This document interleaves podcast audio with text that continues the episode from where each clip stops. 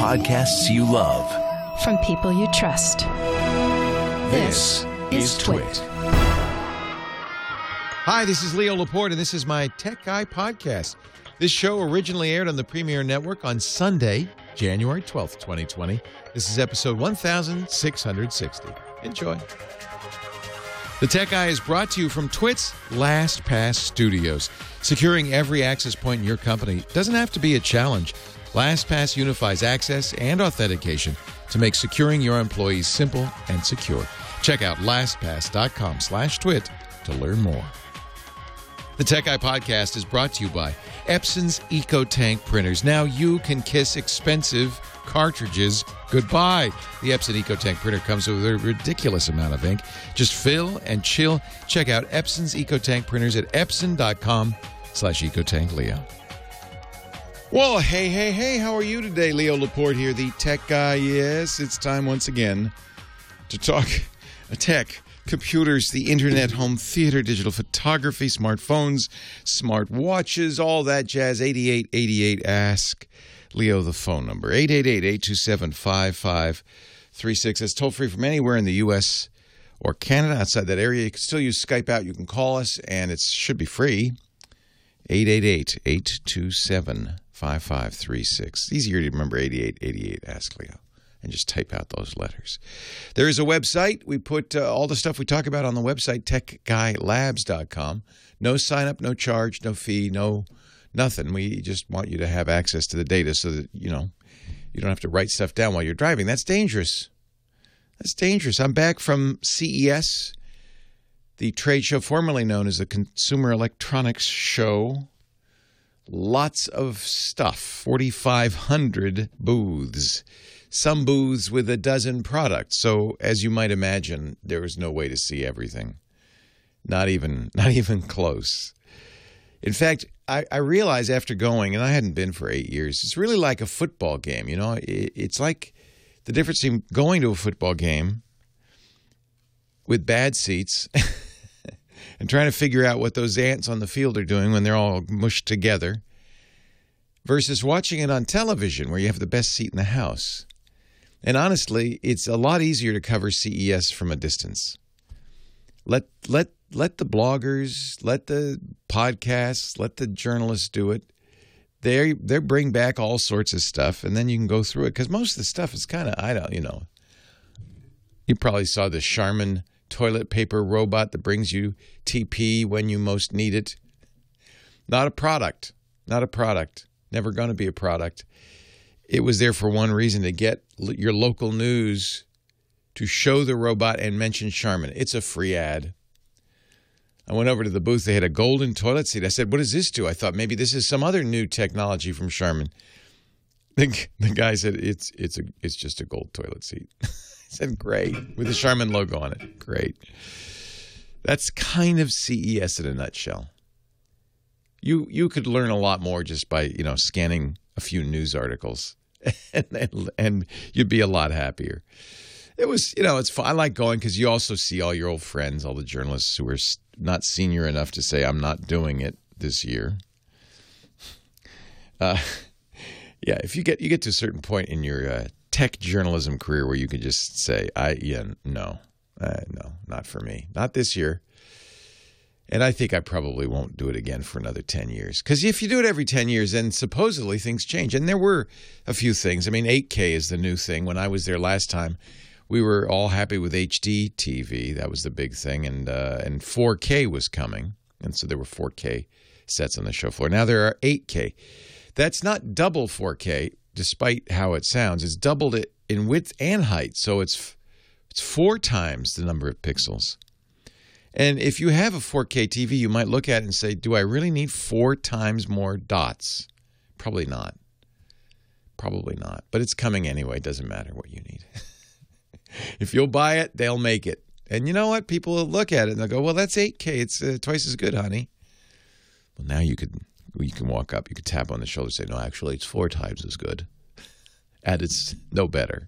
It's simultaneously four times as good and no better. It's a little, it's a tech industry paradox, but there's lots of those, right? The company AMD, which is a competitor to Intel, showed a microprocessor. Really, I you know I guess it's for bragging rights. Their Ryzen microprocessor with 64 cores. That's 64 individual processors in the one. 64, and nobody Intel can't no one could do that. Only AMD, and that's why they showed it, right? You want to know how much it is? It costs the chip alone without a computer costs four thousand dollars. Then you have to add memory, a motherboard, a hard drive, a case, a screen, a keyboard, a mouse, you know, all the other stuff. Just the chip by itself, the brain.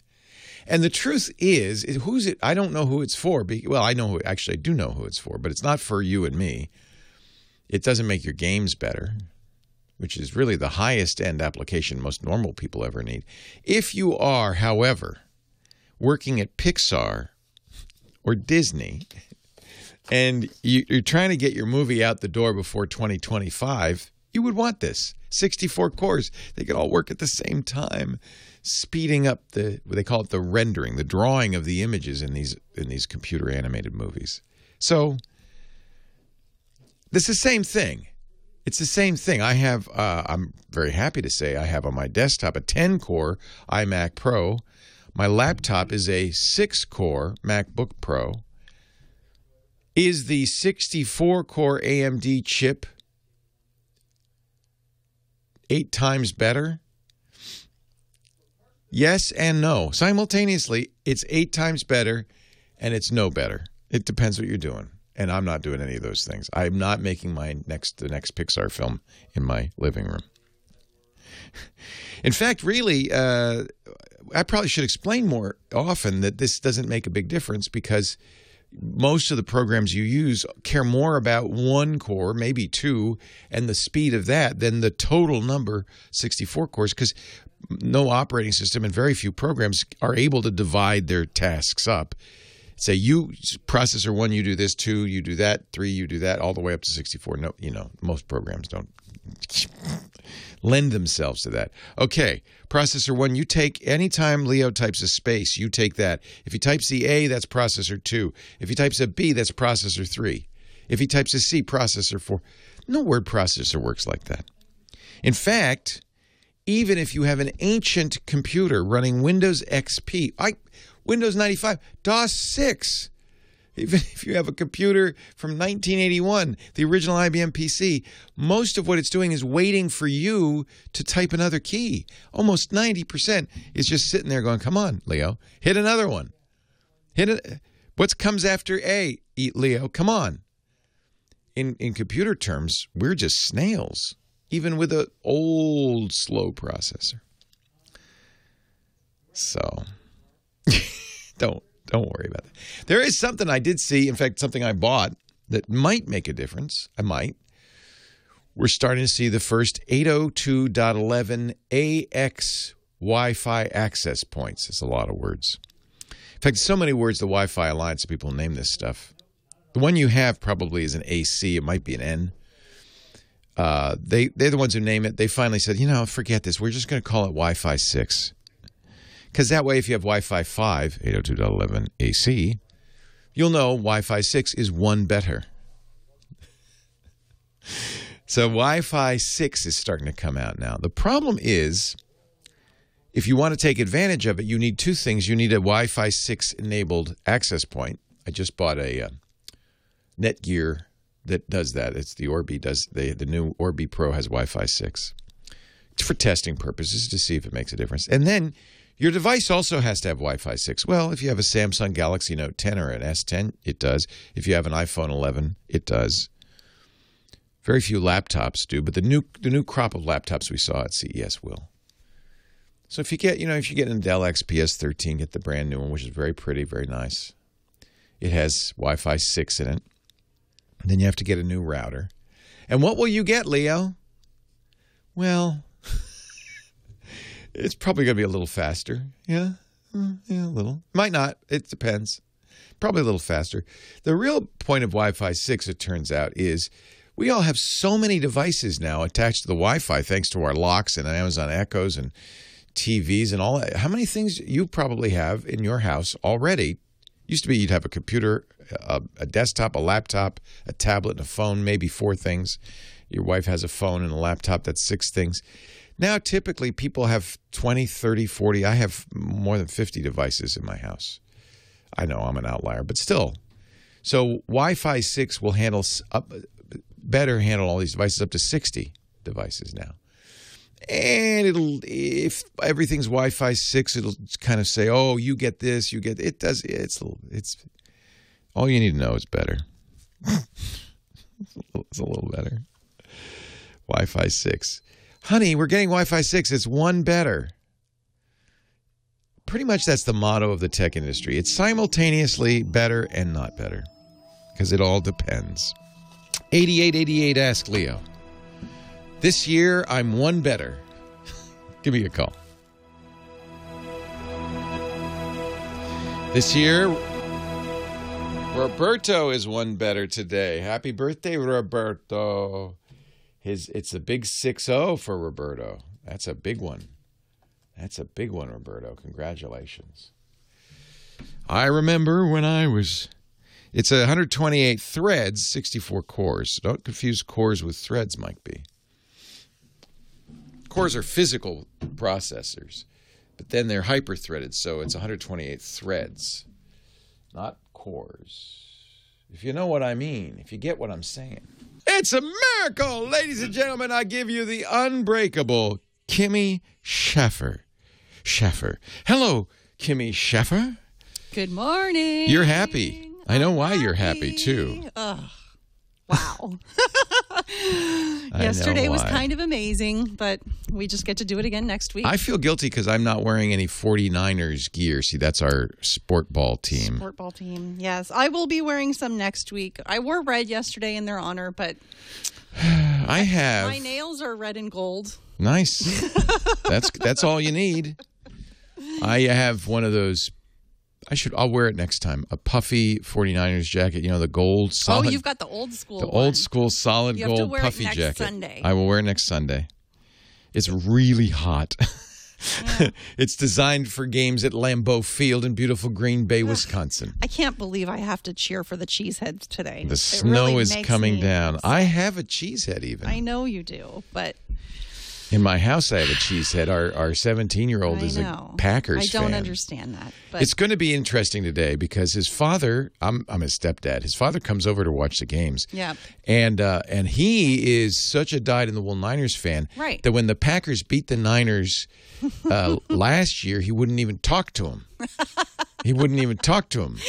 So it's a family drama coming up later today. Well, if they win today, next week's going to be super exciting then.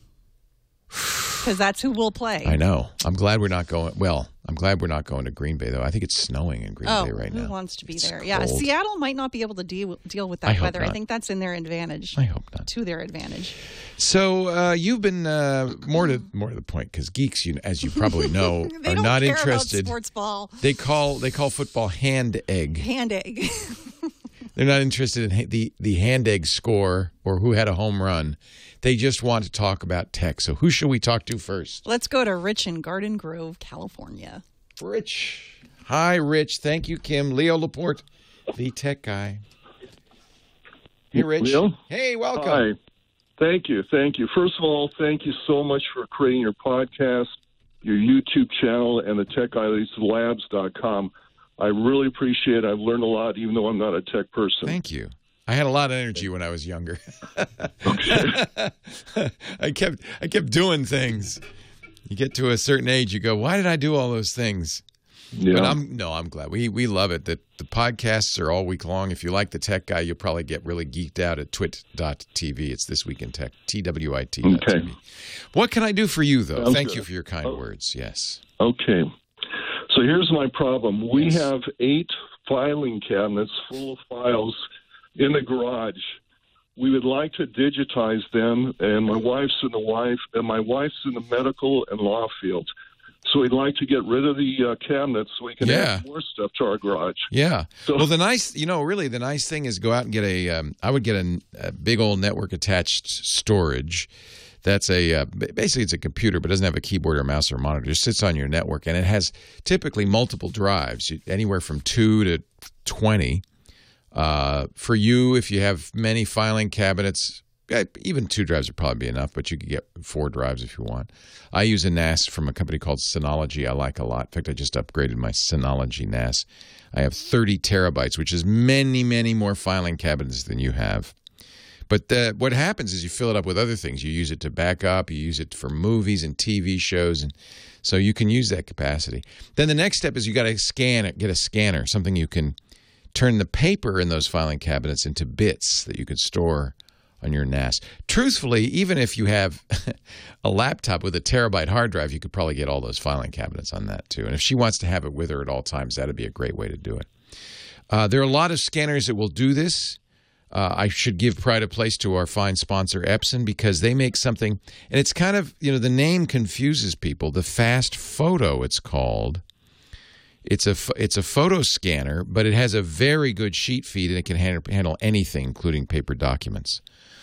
So And- that's high volume. yeah, the, what? Yeah, in fact, it even says on the webpage, high speed, high volume, and the the reason you want a good sheet feeder is because you don't want to stand there one at a time feeding the paper in there. What you'll do is you'll take her pleadings, and you know those are long form, special size legal page. You take the staples out if they're staples, but then you could just put the individual pages in the in the sheet feed, and it just goes shroom, shroom, shroom, shroom. And then when it Well- when it's done, you come back and you put another stack in and another stack. It's about one a second. It's very fast. Okay, so would, would this work with? I have a Chromebook and I had uh, subscribed to Evernote Premium, so that would work with uh, that system. Oh, that's an interesting question. Uh, yeah, I don't see why it wouldn't. Uh, Chromebooks work with printers and scanners. Um, I, I mean, I'll just mention some others because there are other companies that do this. There's one called Neat Receipt, and they also make a, a document scanner. As you can tell from their name, they expect you to scan receipts, but it also will scan plain old documents. Do you want? Here's the real question: Do you want? OCR. Do you want to turn the documents into editable text or do you just want a PDF of the documents? Yeah, I, I think PDF would be fine. Yeah, good. Because OCR is hard because, you know, the typeface, if it's tiny type, you know, it can make it hard. You can, I wouldn't, I wouldn't say don't OCR it. You can go ahead and do that. And, and most of these uh, scanners will come with some OCR. Just don't expect a perfect copy, but it'll give you enough of the text so you can search. And then you pull up the PDF and you say, oh, yeah, yeah, that's what it says. So it's nice to have that. Neat.com or Epson.com slash fast photo, either one uh, would do that. You're looking for a sheet feeder that's fast. Right. Yeah. Because you want to just kind of go in the garage. You, you can even put it in the garage. I'm pretty sure it'll work with a Chromebook. Yeah, absolutely. Yeah. Because I, I looked at a scan snap that's rated very highly. That's another good one. I've used them for IX years. Yeah. 500, but it says Mac and it says PC. And I was trying to search. It does say, doesn't say anything about Chromebook.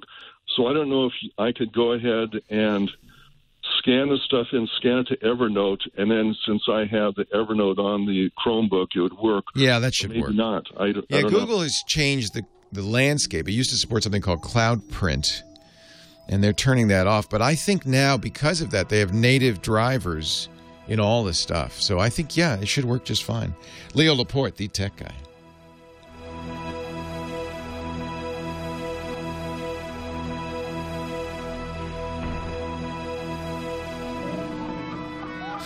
I said the the G word and it woke up.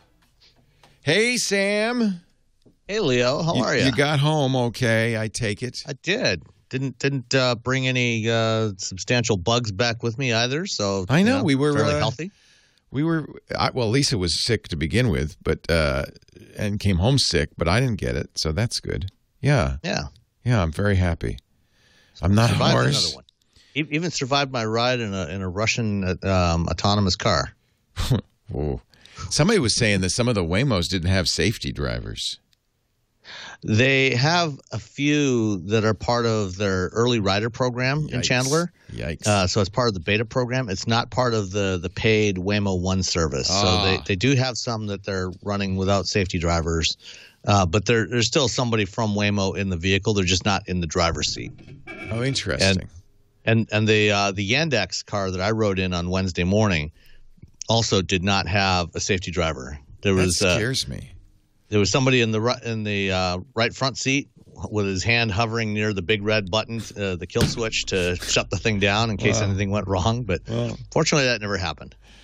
So, ha- so they drive well, and I mean, the traffic was horrific at CES. It was terrible. Well, where yeah, where where Yandex was doing their demos from, they were operating out of the um, uh, the Hard Rock Hotel oh, garage, they were in the po- and parking so it was down in the southeast side of Vegas. Yeah. So yeah, and it was early in the morning, so there was very little traffic along the loop that, that we drove on. Uh, So it was it was a pretty easy route.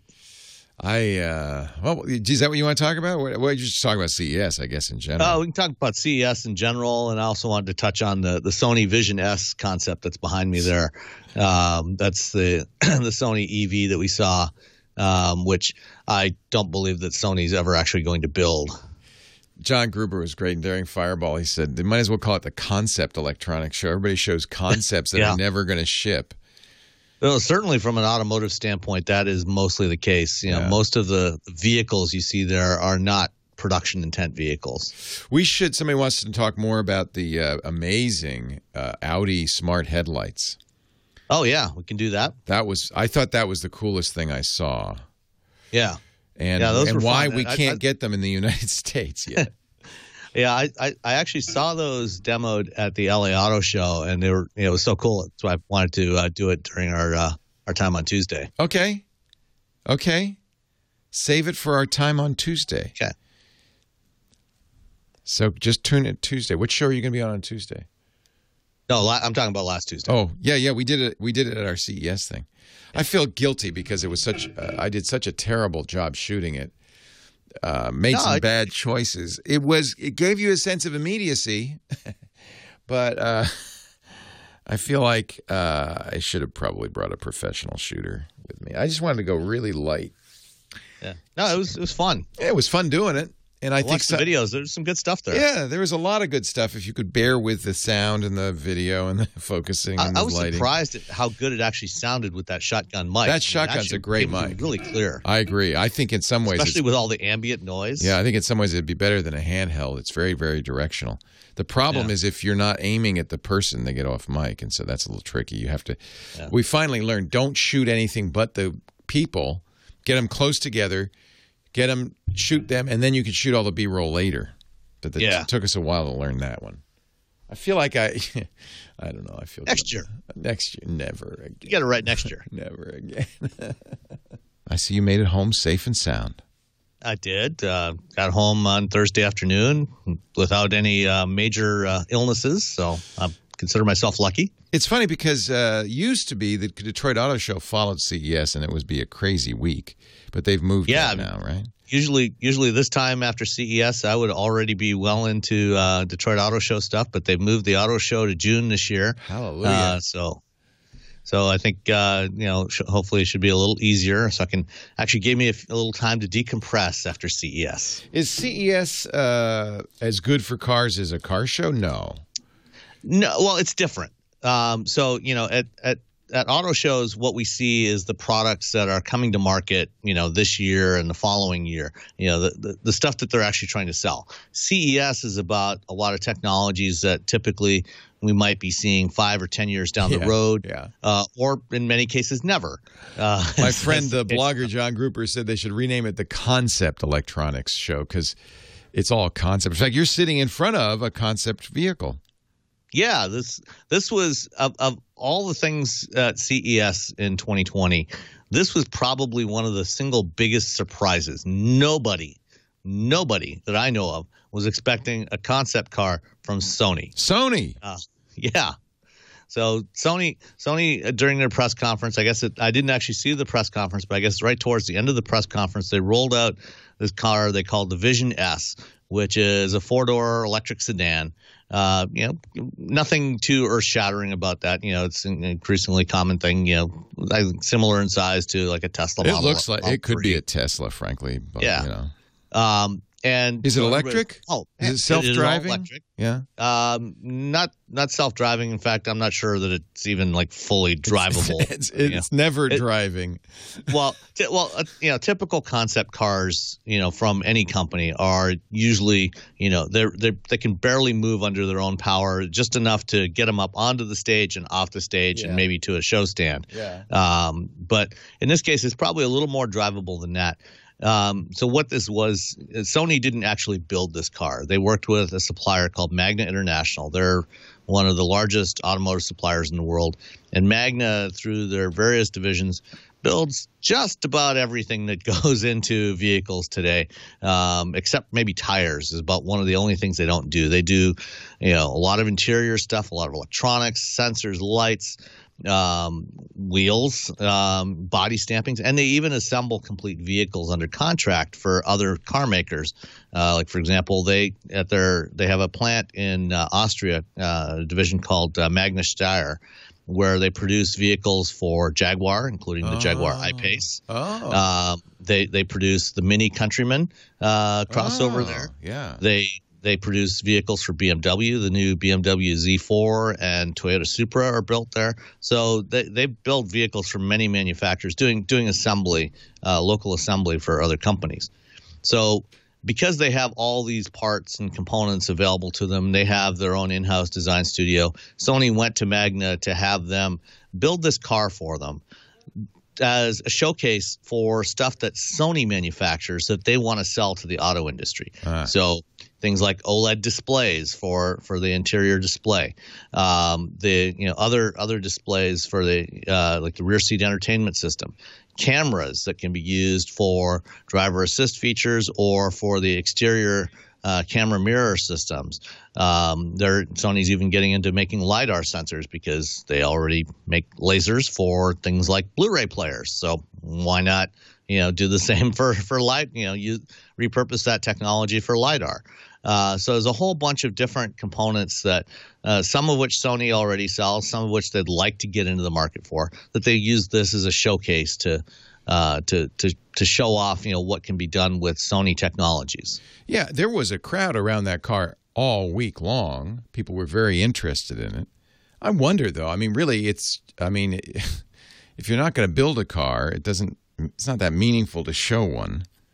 That's the problem I have with the CES anyway. Is just there's all this stuff that never will ship. Yeah.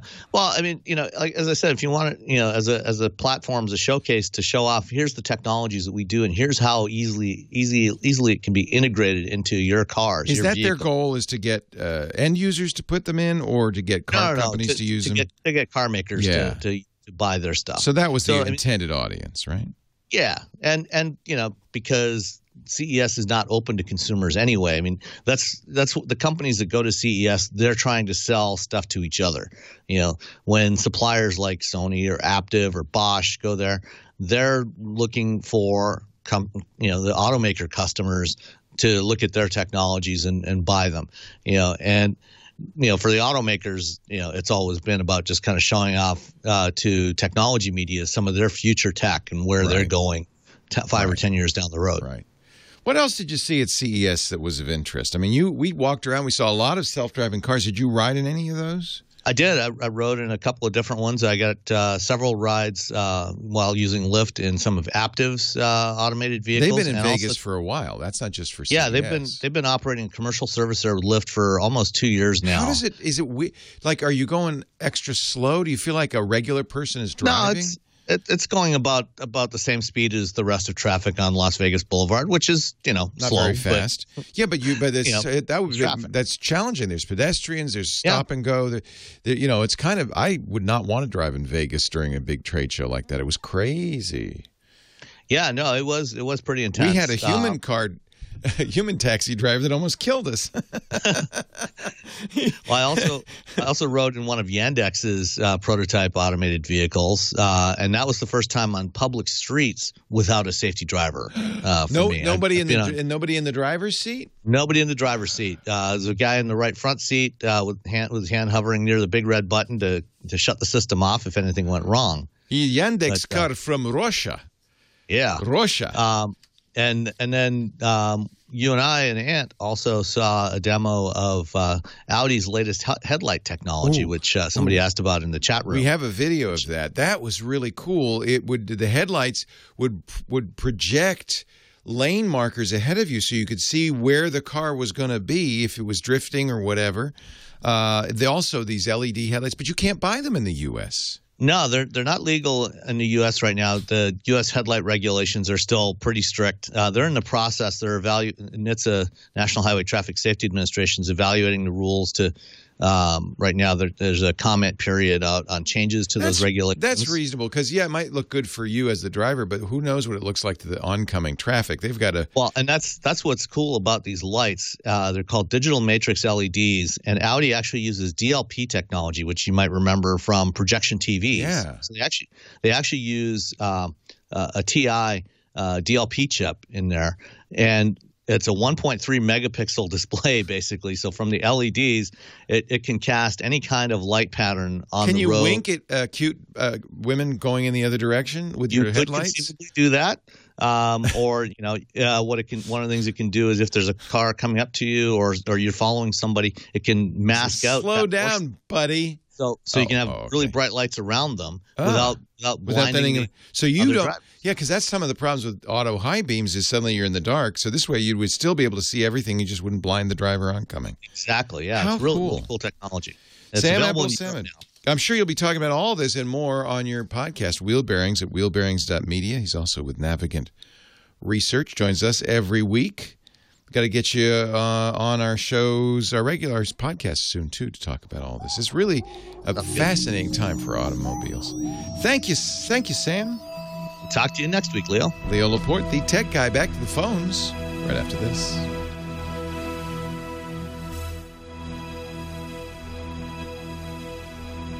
Yeah, I love those LEDs. I can't, you know, that would be worth what. You think it'll be uh, next next year or? Um, I would guess maybe uh, latter half of 2021. So, like for 2022 models, by the time NHTSA gets around, to, goes through the whole process of changing the regulations, I think that's probably about the soonest we'll see them in the U.S. I don't mind. Uh, but- I don't mind a focus on safety. I think that's fine. Yeah. it's the same reason we Yeah, don't I have mean- camera mirrors yet. Right, and and that's the other regulation Side that they're evaluating right now. They want Yeah. to change. They're trying to change that to allow the camera mirror systems. Right. So hopefully in the next uh, year or two, we'll we'll have updated regulations and we can start bringing those technologies to the U.S. market. Nice. My buddy uh, Roberto Baldwin just got a gig Yeah, with Car and Driver. Driver. He's going Yeah. to cover, uh, you know, auto tech for Car and Driver. I thought that was Yeah, good Great- good great gig news. for him, Yeah. especially since he's based in the Bay Area. Yeah, we love Roberto. So uh, Yeah. yeah. Well, hey, I'm. It was so much fun. Thank you so much for your help. Uh, we got some great stuff in in the can from uh, Sam at CES, and I'm glad you Finally survived. got to sit in the Mach E. Oh man, I want that car. Oh, we didn't even get to talk about that. I have a new friend, however, Darren Palmer, my new best buddy. Darren, hi, Darren. And, and maybe we can get uh, Dave Pericak to send you some special parts for your car. I feel like Darren's going to move me up a little bit in the line. I mean, I'm I, I You know, reserved I think that might be a distinct possibility. I reserved it the day after they announced it, so I'm not too far behind. Um, and and and you'll still be able to get the full seventy five hundred dollar federal tax credit on I know. I am. I am. I really liked that car. I really did. I thought it was really nice. The new Mustang yeah, no, I think it's a good size. I, I I think it'll do well. I think uh, Lisa and I will be happy driving it. And in honor of Lisa, I'm going to get red. Oh, you're not going to go with the carbon metallic? carbon metallic. I, I saw it. Uh, they had a booth with the samples, and it looked a little light, lighter than I thought. It was a little gray. Yeah. I don't want gray. I, I would take black, but if failing black, I'm going to get red. But I can't wait. Yeah. Okay, Soon. Sam. Thank you for really uh, for helping me with with that. I appreciate it. Dar- It was so fun. I enjoyed it. You and it and was I the were most fun two hours of my week. Oh, it was awesome. You and I were standing there talking to the PR rep for Ford, and I see Darren come literally come like jogging over and kind of bouncing up and down. He goes, "Is that- is this Leo Laporte? Is that Leo- is that Leo Laporte?"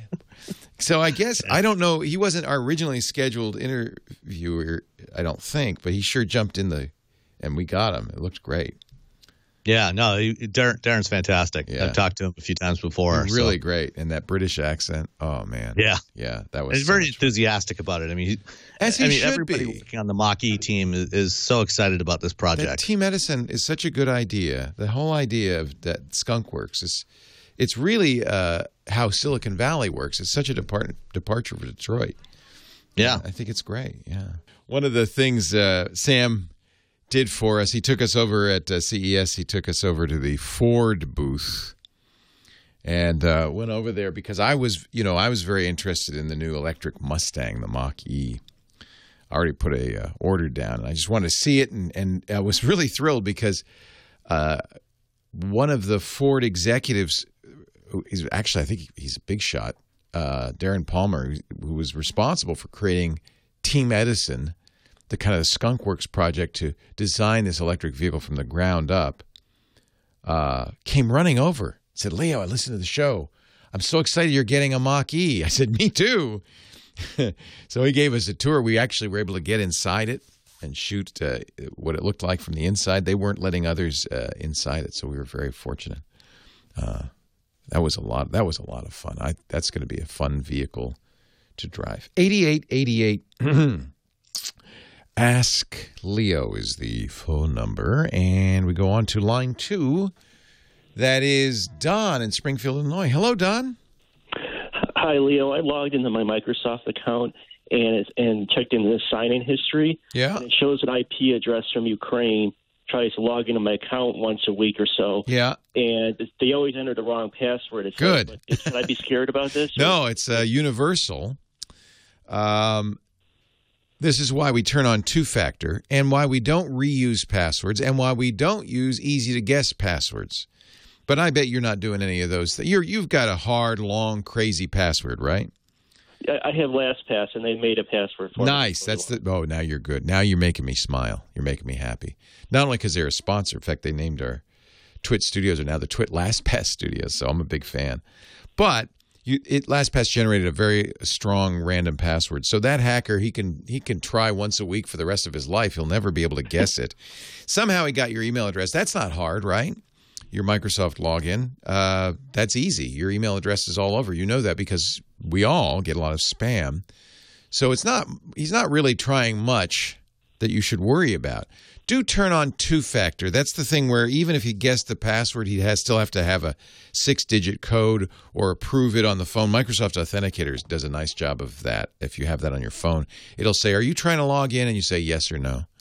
Wh- What's that app called? Uh, it's called Microsoft Authenticator. And you set it up with your Microsoft account. And actually, I really like it because from then on, when you're logging into Windows, the, when you do it the first time, it'll say you can enter the password or you can just say yes on the authenticator. It saves me a lot of typing. It is two factor, so it makes it more secure.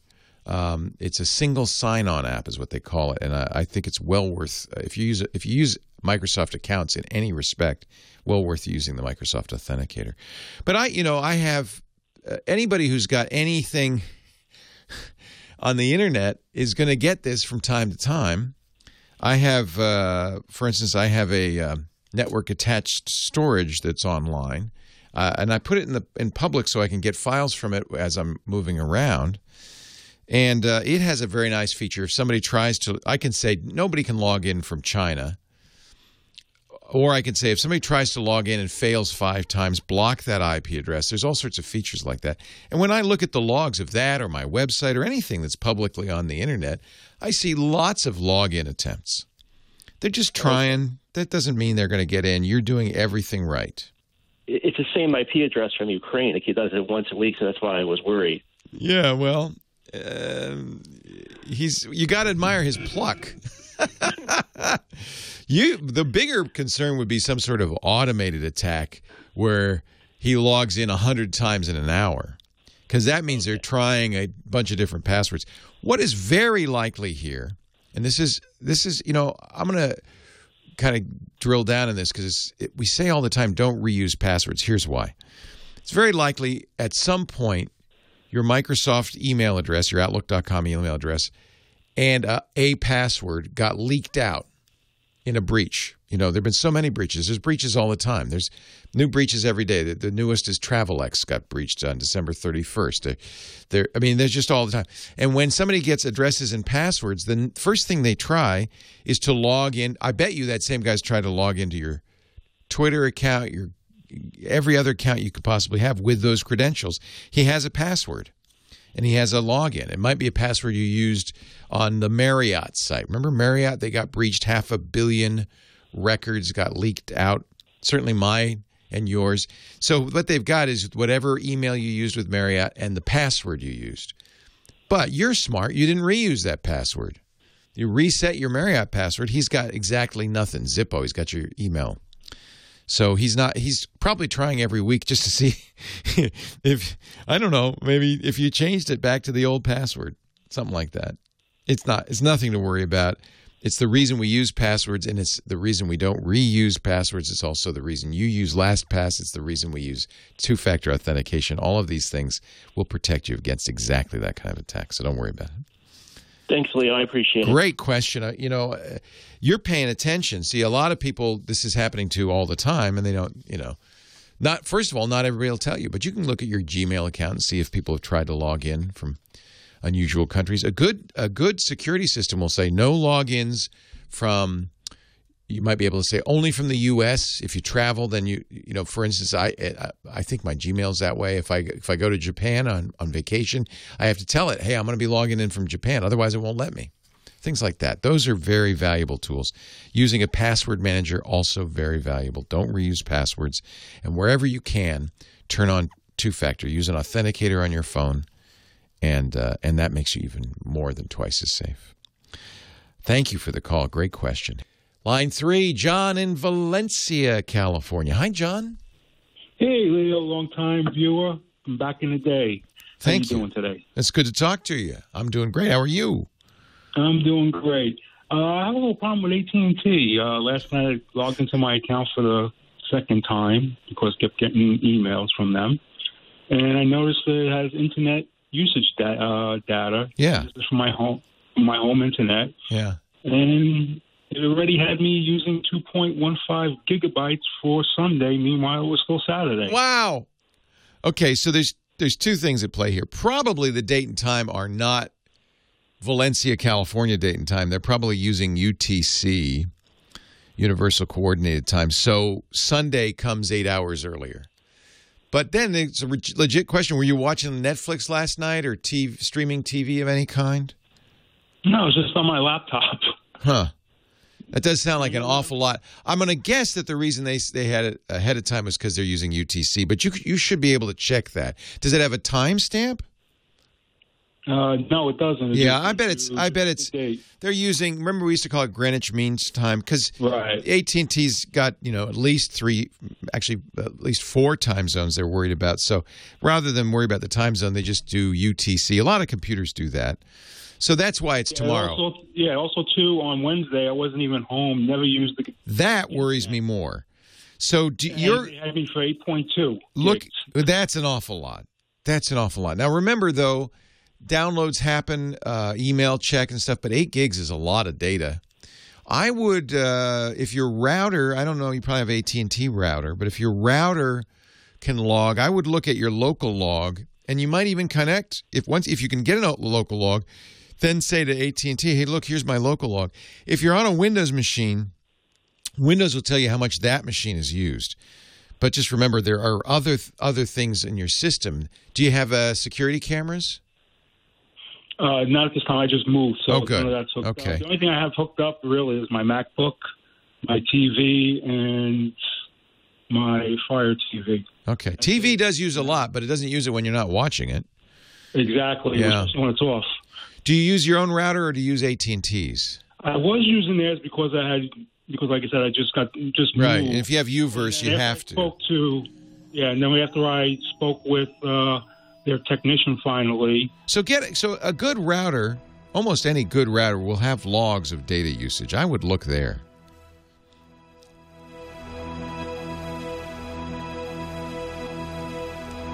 You know, it's um, monitoring it from there. Yeah, but I mean, remember they win. If in a case of in a case of a tie, the judge's decision is final.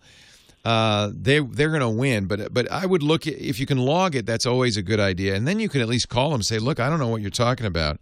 The time thing is absolutely because they use UTC. I've seen people complain about that before. But the, the Oh, amount of data, especially if you're not home and it uses eight gigs, that's a big question mark. What's is somebody borrowing your Wi-Fi? You have a password on it? The password, well, yeah, I well, I use the long password. Good. Yeah, use it. Use the WPA2 Yeah. encryption.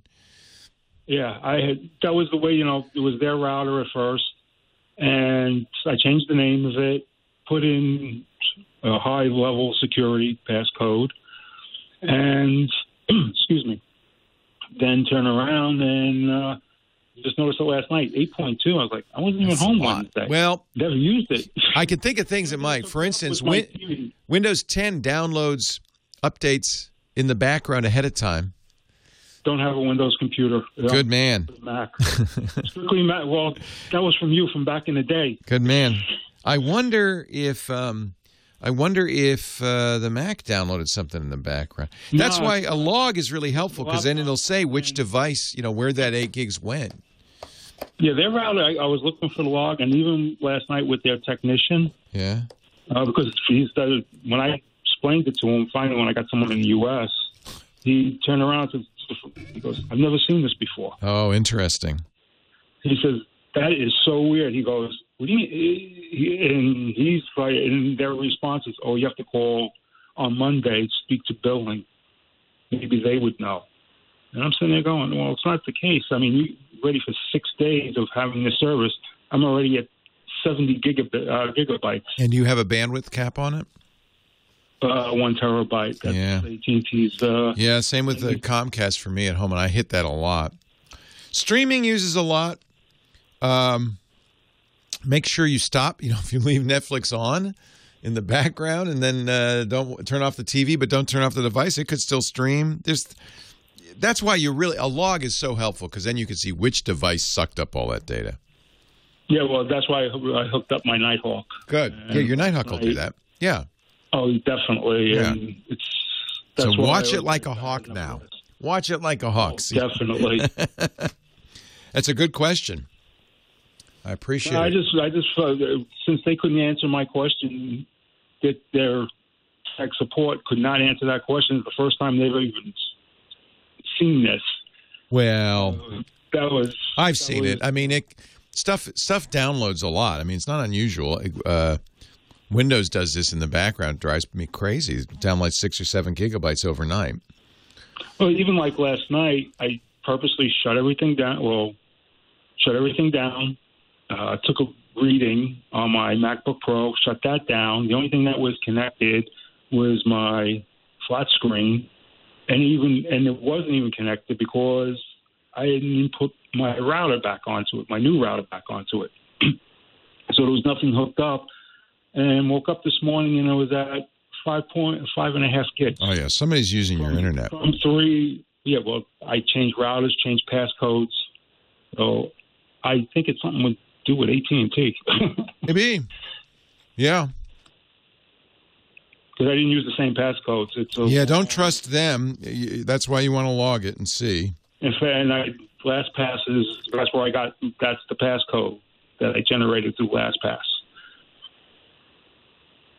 So it's highly secured. And you're using WPA2. Do you have a guest network on there? No, I shut that off.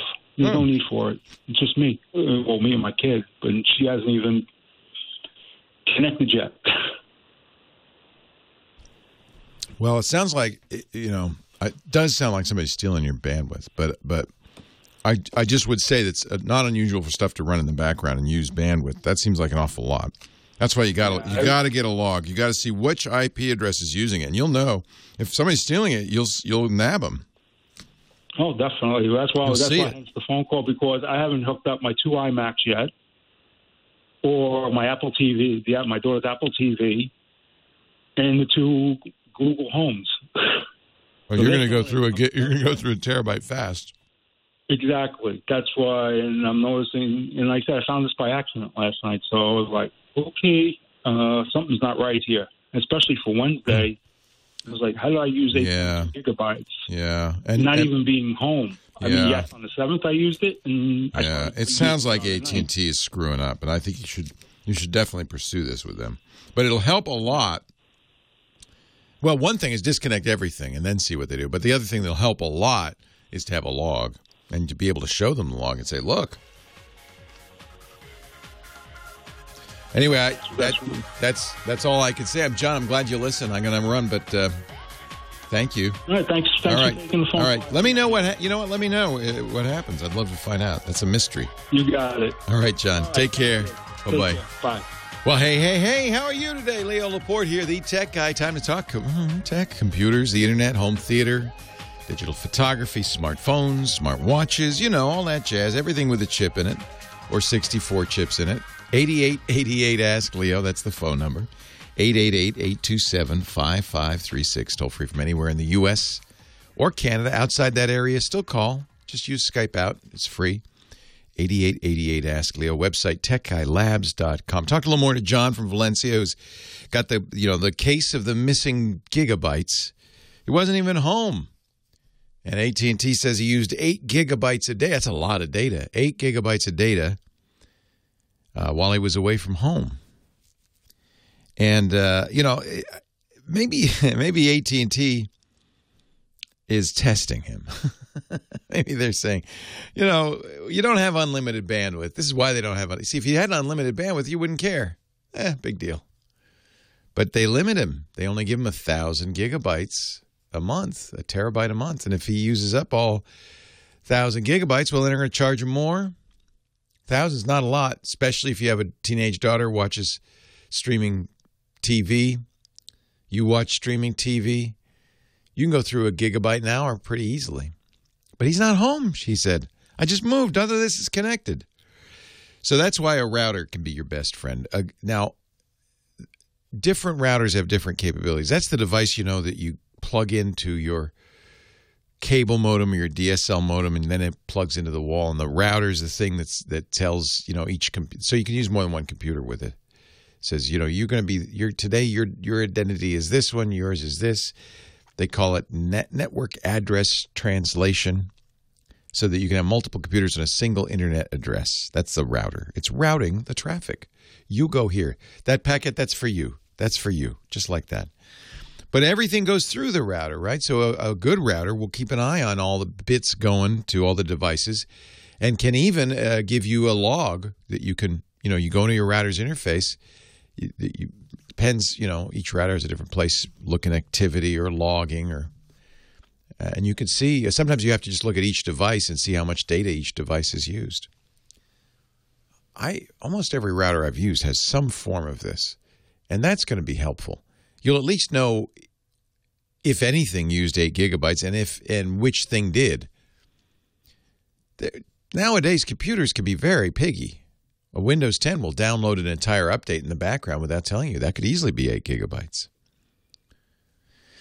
I don't know if Macs do the same thing, but uh, I wouldn't be surprised. There's all sorts of little stuff going on in the background. You just get an email, things like that. Streaming devices. Somebody said in the chat room, maybe he has a Fire TV and he turned the TV off, but the TV kept watching Netflix all through the night. It just didn't display. That could happen, right? So it's worth it's worth checking out. Just uh, you know, he's got a he said he has a Nighthawk. Those are good. He'll be able to he'll be able to look in the settings of the router and see what's using all that data. Let's go to Apple Valley. Lon is on the line. Hello, Lon. Leo Laporte, the tech guy. Hey. How you doing today? I'm great. How are you? Just fine. Just fine. Hopefully, you're going to be able to solve my problem. Well, I hope so too. I haven't been doing so well uh, yet, but let's see. okay. Hey, um, so I had a couple hard drives fail, and I had them in the shop, and then I one one of them I sent back to the manufacturer, and he had to take it apart, and he sent me back a um, four terabyte external hard drive.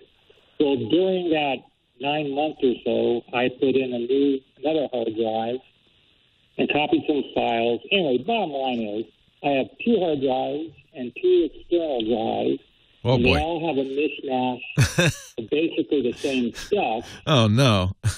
It's not condensed into one hard drive. And I'm wondering if there's any software available so it can interrogate everybody and deposit all of the information on just a one hard drive. You want a, a, a what they call a merge operation. Okay. Is it Windows or Mac? Windows. So yeah, what you'd like is, and this would be an easy thing to do. I, I'm just going to check and see if anybody's written something like that. I'm sure that there are there is software out there that would do that. Um, Again, it's not duplicating files and taking up space. yeah, what it should do is it should it should look at all the drives. It should say, ah, here's a file. Now it's tricky because how are you going to determine if file's the same? You're going to look at the name and the creation date and the modification date. If all three are the same, it's probably the same file, but maybe not. So, what a good merge program will do the same thing a good deduplication program will do. It'll actually look at the contents of the file. That means it's going to be a little bit slow. Um, I see, you know, some open source software like WinMerge that is a Windows tool for visual difference display. Yeah, you don't care about visual. You just want to you just want to move these together. It's, it's mostly going to be just documents and photos. Yeah. So you could see, you know, a document, uh, the name and creation date might be the same, but if you change one word, the files aren't the same. So you want a program that's going to, and it can be done pretty quickly. Just what they do is they create a hash of the contents. And then if the hash is the same, well, that's definitely the same. Good deduping programs do that. And I would, I wonder if maybe a good dedupe for Windows will also allow you to do a file merge. Uh, Microsoft for a long time had SyncToy, which was designed to do that. Right, here's the one I would, I guess, it's the one I've used before. Um, let me just see if they're still around. It was a company called Centered System, and they made something called Second Copy. And it was originally designed for backups, uh, but it it has this feature. Yeah, it's still around. Looks like Centered Systems has moved to secondcopy.com. And the idea is uh, you don't want to back up something that's uh, you, you you don't want to back up duplicates of the same thing. So second copy would check the contents of the file and merge them together for backups. And then, anyway, that's what you're doing. What you're doing is you're taking four drives and backing it up to a fifth drive. And you could use second copy to do a merge. So that would be one choice. They have a free version you could try for a while, and it's not very expensive. I've used this for years to do file syncing. Anybody listening, though, has a great idea for doing this, uh, SyncToy, yeah, Microsoft stopped updating it, so I don't recommend it anymore. PC Guy 88 in the chat room says, I use free file sync. Haven't tried that. Free file sync. And then, of course, Microsoft has a really good program no one knows about because it's a command line utility called Robo Copy. It's not a robotic copy, it's a robust copy. They had to make it because the Windows copy function was so terrible. RoboCop copy is on your system.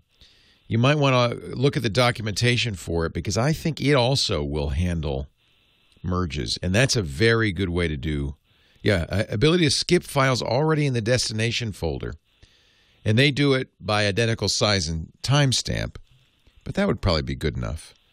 So RoboCopy would be a good way to do that. You RoboCopy files. You use the switch to say, "Don't give me a duplicate if it's already there," and you do it successively, one disk after the other.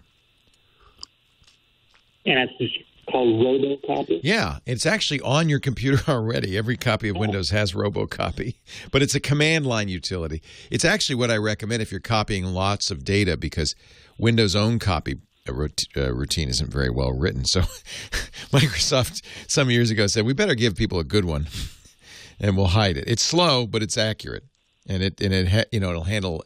It makes sure that the, the, the file got copied properly. Does verification. It, it does a lot of uh, useful things. So I would take a look at RoboCopy. Uh, Marsworm is saying it's the slash MIR option for mirror, but you might want to read up on the on the you know just Google RoboCopy manual and read up on all the commands. Somebody else is also recommending TeraCopy.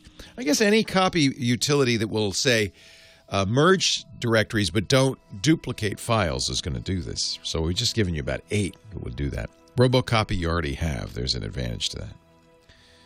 Um, that's that's that's a good thing to learn. Actually, if you have Windows, you should get to know RoboCopy. Leo Laporte, the tech guy. More calls right after this. Leo Laporte, the tech guy. And Mississippi Queen. Chris Marquardt, our photo guy, coming up in just a little bit. Talk about getting better pictures on line one. John in Leesburg, Virginia. Hello, John. Oh, hello there. I'm I'm glad to be able to talk to you. Thank you for hanging uh, on. I I listen to Security Now a lot. Oh, nice. Our great security podcast with Steve Gibson. Yeah, that's uh, I've been listening for a few months, and and that's really great. You're on that one. Thank you. I do host with with Steve, but he does all the work, so uh, Right. he gets full credit on that one. You know, I've learned a lot from that one, and Good. uh, now see what what we get on this one. All right. Uh, so so here's the thing about uh, LastPass. Uh, I use a screen reader, and uh, LastPass and screen readers don't get along very well. Oh, I'm sorry to hear that. I'm going to call them and tell them. I'm going to read them the riot act because accessibility is really important. Yeah, because uh, you know I use a uh, use a keyboard only, and so it's really hard to do. And so what I was trying to get is to you can't talk to a human being in support, and the people that answer the email don't seem to uh, have a clue. Huh. So I was wondering if you could get me to an actual human. I can. I can. And I think that um, knowing the LastPass guys, uh, and of course they're a sponsor of the show, so I have a little bit of a contact with them. Right, Um, well, they're going to want to make it more accessible. What? ex- So it doesn't work at all with a screen reader, or what, what's going well, on? here's the thing. It's it's it, there's a number of di- difficulties. Uh, uh, in the screen reader world, you want to only use the keyboard right. and not use the mouse. Of course not. Yeah, because you can't see the pointer. So what's the point? And now sometimes you can get get some uh, visibility there, but, but you know the screen just try to give you what the mouse is over, but it doesn't always work. Right. And LastPass, you you can't do LastPass like that. Hmm. It just it, it there's two, there's a lot of places where where where the keyboard just gives you different different things. Uh, I was trying to add an item the other day from the uh, LastPass.com site. I just logged into it, and I couldn't do it. I had to actually log in with the extension and fiddle doodle around, and finally I got it. But it was a real. It's a, it's, it's generally a pain in the neck. a, So you know. you're using you don't use so there's three ways to do LastPass. There's a standalone app, there's the web page, and then there's a browser plugin. And you find the same Yeah. difficulty with all three. Uh, well, the, I only know of two: a browser plugin and the and the um, and the uh, ex, ex, you know and the regular. Take a look at a window in the Windows Store. There's a LastPass app. On the Apple Store, there's a LastPass app. They have apps for Windows and Mac. Now I do have that. I do have the Mac one, but that's a browser. That's, No, no, it's a standalone application. So Yeah, but you can't do anything with it. it. You log in once, and and and that I think that also has the same problem. okay, Anyway. okay. So just I'm just checking. Let me just send me an email with your information, and I'll make sure LastPass gets it. Leo at leoville.com. V I L L E. Yeah. And so Okay. every every company not only has kind of an ethical obligation, but I think in many cases have a legal obligation to make their software accessible. You know, results vary. Frankly, it's a lot of work, and it really helps to have somebody uh, who's blind, deaf, you know, have a variety of different accessibility uh, people working with you so that they can explain what the issues are. And it's very hard for those of us who are sighted to understand what it would be like to use this blind. And uh, and and I know that LastPass cares and would love to do this right. So if you give me send me your information, I will get somebody from LastPass in touch with you. Uh, I don't know if they have a full time accessibility expert. Many big companies do. Apple does. Apple has a team. Microsoft does.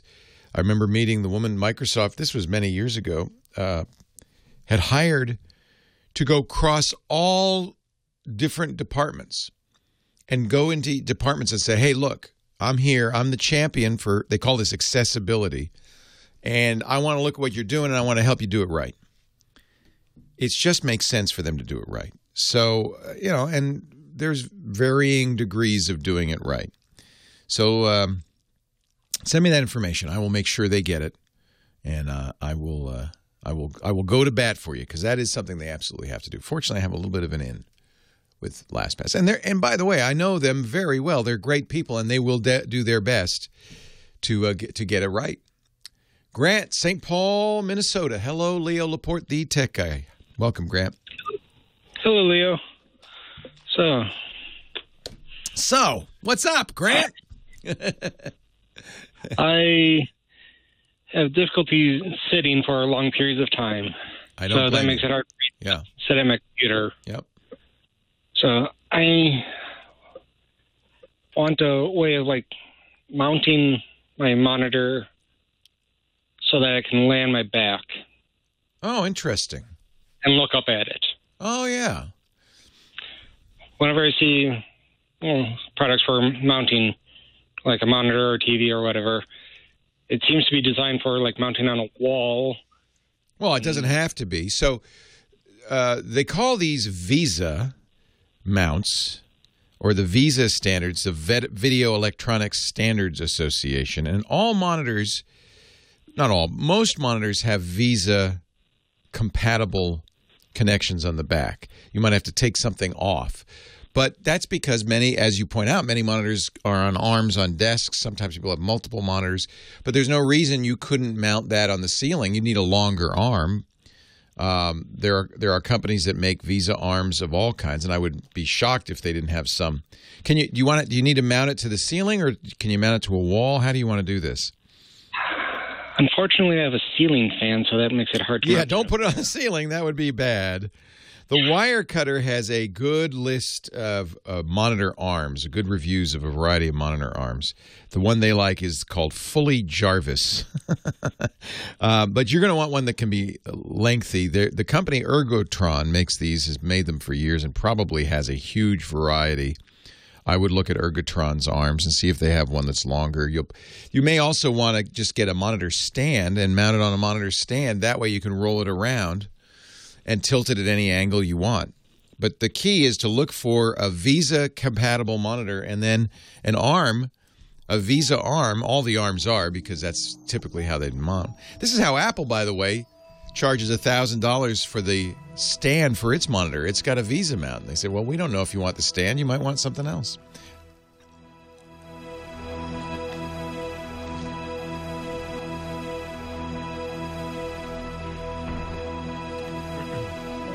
Hello, Chris Marquardt. Hello, Leo. How are you? I'm well. How are you? I'm doing good. How was CES? Exhausting, but fun. I had a good time. We uh, we saw the new uh, Panasonic. Uh, oh, it's not a GH. The new one that's that's a full frame um, with video height. Well, there's. The, oh yeah, that one. Yeah. The, uh, Can't remember. I was I was looking at like the 1DX Mark III, the Canon. yeah, we saw the new 1DX too. We to Nikon D780, Yeah. which We saw a lot I find interesting stuff. because it has a mirror. So Oh, they're still I'm still doing a it. fan of the mirror. Hmm. Um, did you see the Insta360 One R?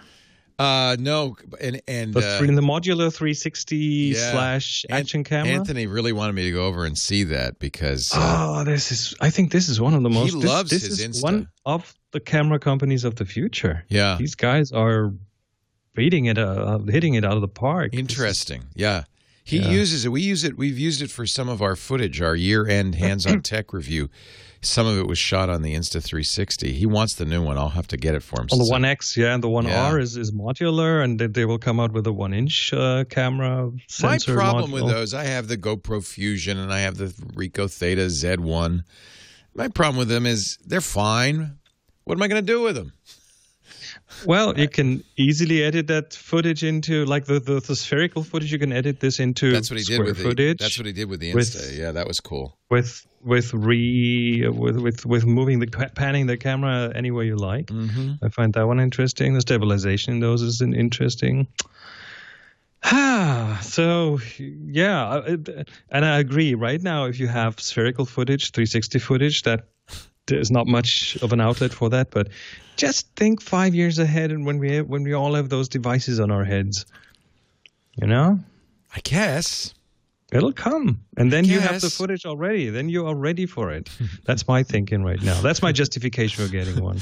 I have them and I never use them because it's like, well, I can't. What am I going to do with it? Not yet. The future is posted- upon us. I, I have in the past posted, you know, I had posted a bunch of 360 videos from the Galapagos on YouTube, but nobody watches them. No, not yet. Not yet. Someday soon. matter, matter of time. You know, I'm a fan of the Epson EcoTank printers. We have two at home. I don't know how many we have here at work. You can kiss expensive ink cartridges goodbye with Epson's EcoTank. It comes in the box with a ton of ink, a ridiculous amount of ink, up to two years worth of ink. And then, you know, in two years, so you buy it today, you print thousands of pages, beautiful color. In a couple of years, in 2022, when you go to buy more ink cartridges, you'll buy more not cartridges, uh, bottles of ink. And by the way, they're color coded, they're keyed. You can't use it, do it wrong. So you get more ink and you get a ton of it. You put it in. In 2022, you could say to the office supply store, "See in 2024." We bought uh, two EcoTank printers. I've been using them for more than a year. Haven't had any. Haven't had to buy any new ink. I got a second set just so that when it runs out, I could put the ink in. But that's not going to happen for a long time. Supersized, easy to fill tanks. You'll never hassle with buying or changing in cartridges again. This is a revolution. It's really changing how you print. Less frustration, more time to work on the things that matter to you. Great for businesses, great for home offices, great for home. Frankly, print in, in your business all your business documents, your reports. It's time for taxes. You can print the whole tax reform form and everything. Do it in color, not worry about it because you know you've got tons of ink. When you're thinking about the perfect printing solution, add the Epson EcoTank printer to your shopping list. And like Shaq, you too can fill and chill. Transform the way your home or office prints. Do away with out of ink frustration. And by the way, get the best printer money can buy. I mean, honestly, I've always used Epson since the very earliest days of personal computing.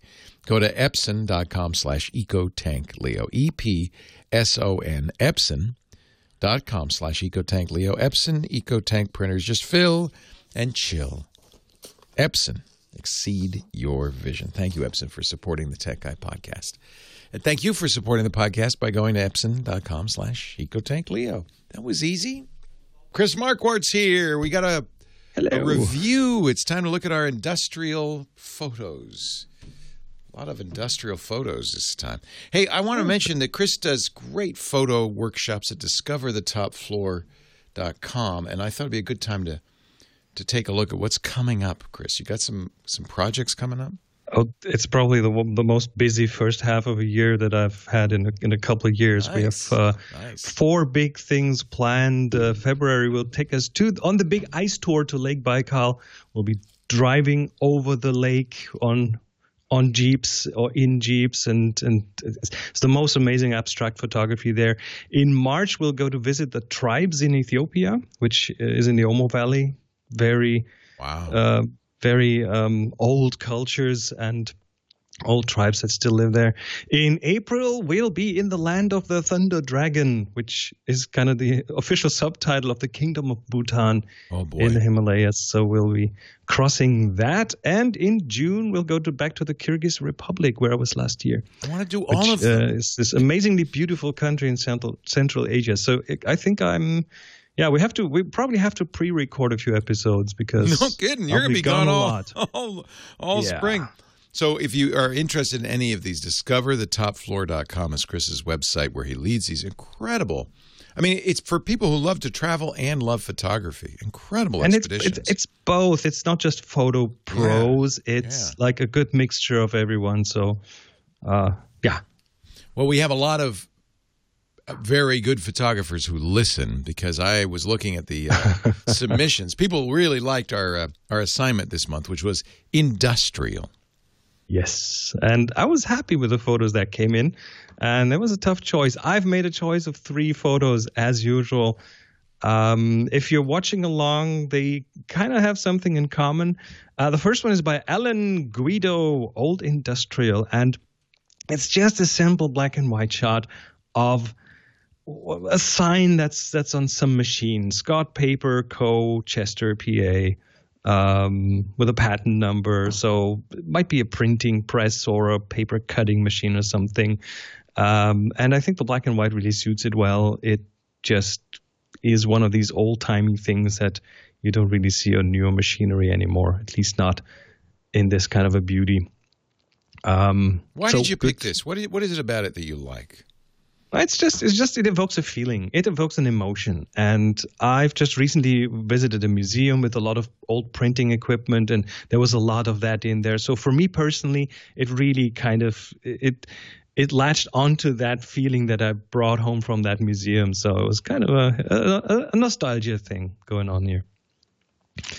Uh, second one I chose is by Demilente Blue Mountain Mining, and uh, it's it's one of these shots where it's a telephoto shot, okay, of a mining operation. You see several different towers and then these conveyor belts between them and electrical wiring behind them and dirt roads and heaps of dirt and stuff and uh, and the whole thing being shot with a telephoto lens it compresses the depth you can see the mountains are really close in the background even though they probably aren't looking at the exif data it's a, a 200 millimeter uh, 200 millimeter focal length. So yeah, that brings it all together. I love how the mountains uh, g- kind of disappear into the haze in the background. There's there's all this different uh, stuff going on, and the whole picture, like the last one, is kind of almost monochrome. I mean, the, the last one was a black and white photo. This one is a Blue. blue. It's it's mainly blue, blue. right? So So so, blue is the predominant color here. I've heard people say a telephoto lens flattens images. What Well, does that it- it- mean? it makes things that are close and things that are further away seem to be at a similar distance. Oh, so, it's all on the same plane almost. Yeah. almost on the same plane as opposed to a wide angle lens where the close things appear really big and things that are not that further away appear very small and so uh, the, the the wide angle uh, you could say stretches out. The depth makes depth uh, exaggerates depth while the uh, the telephoto lens kind of yeah puts everything almost on the same plane. And you can see this here. And uh, it's a it's a perfect effect for that because it turns those mountains into Yeah. a really nice backdrop. So good job on that. And the third one is by Gravel Gertie, and it's I think it's picture- of Gravel Gertie. or, or or or or of her truck. I don't know. the The title is W900L Kenworth, which I guess is probably the the, the, the type of the It's a truck. yeah. Kenworth, all right. Um, Beautiful so- shot. It's almost alive. And again, it has this. Mo- well, okay, so what, what are we looking at first? We're looking at a truck, a very industrial looking American truck. Our European trucks look very different. So this is for me. Uh, that I think American trucks have something really industrial to them. So um, that's kind of the feeling I get. It you look straight at it.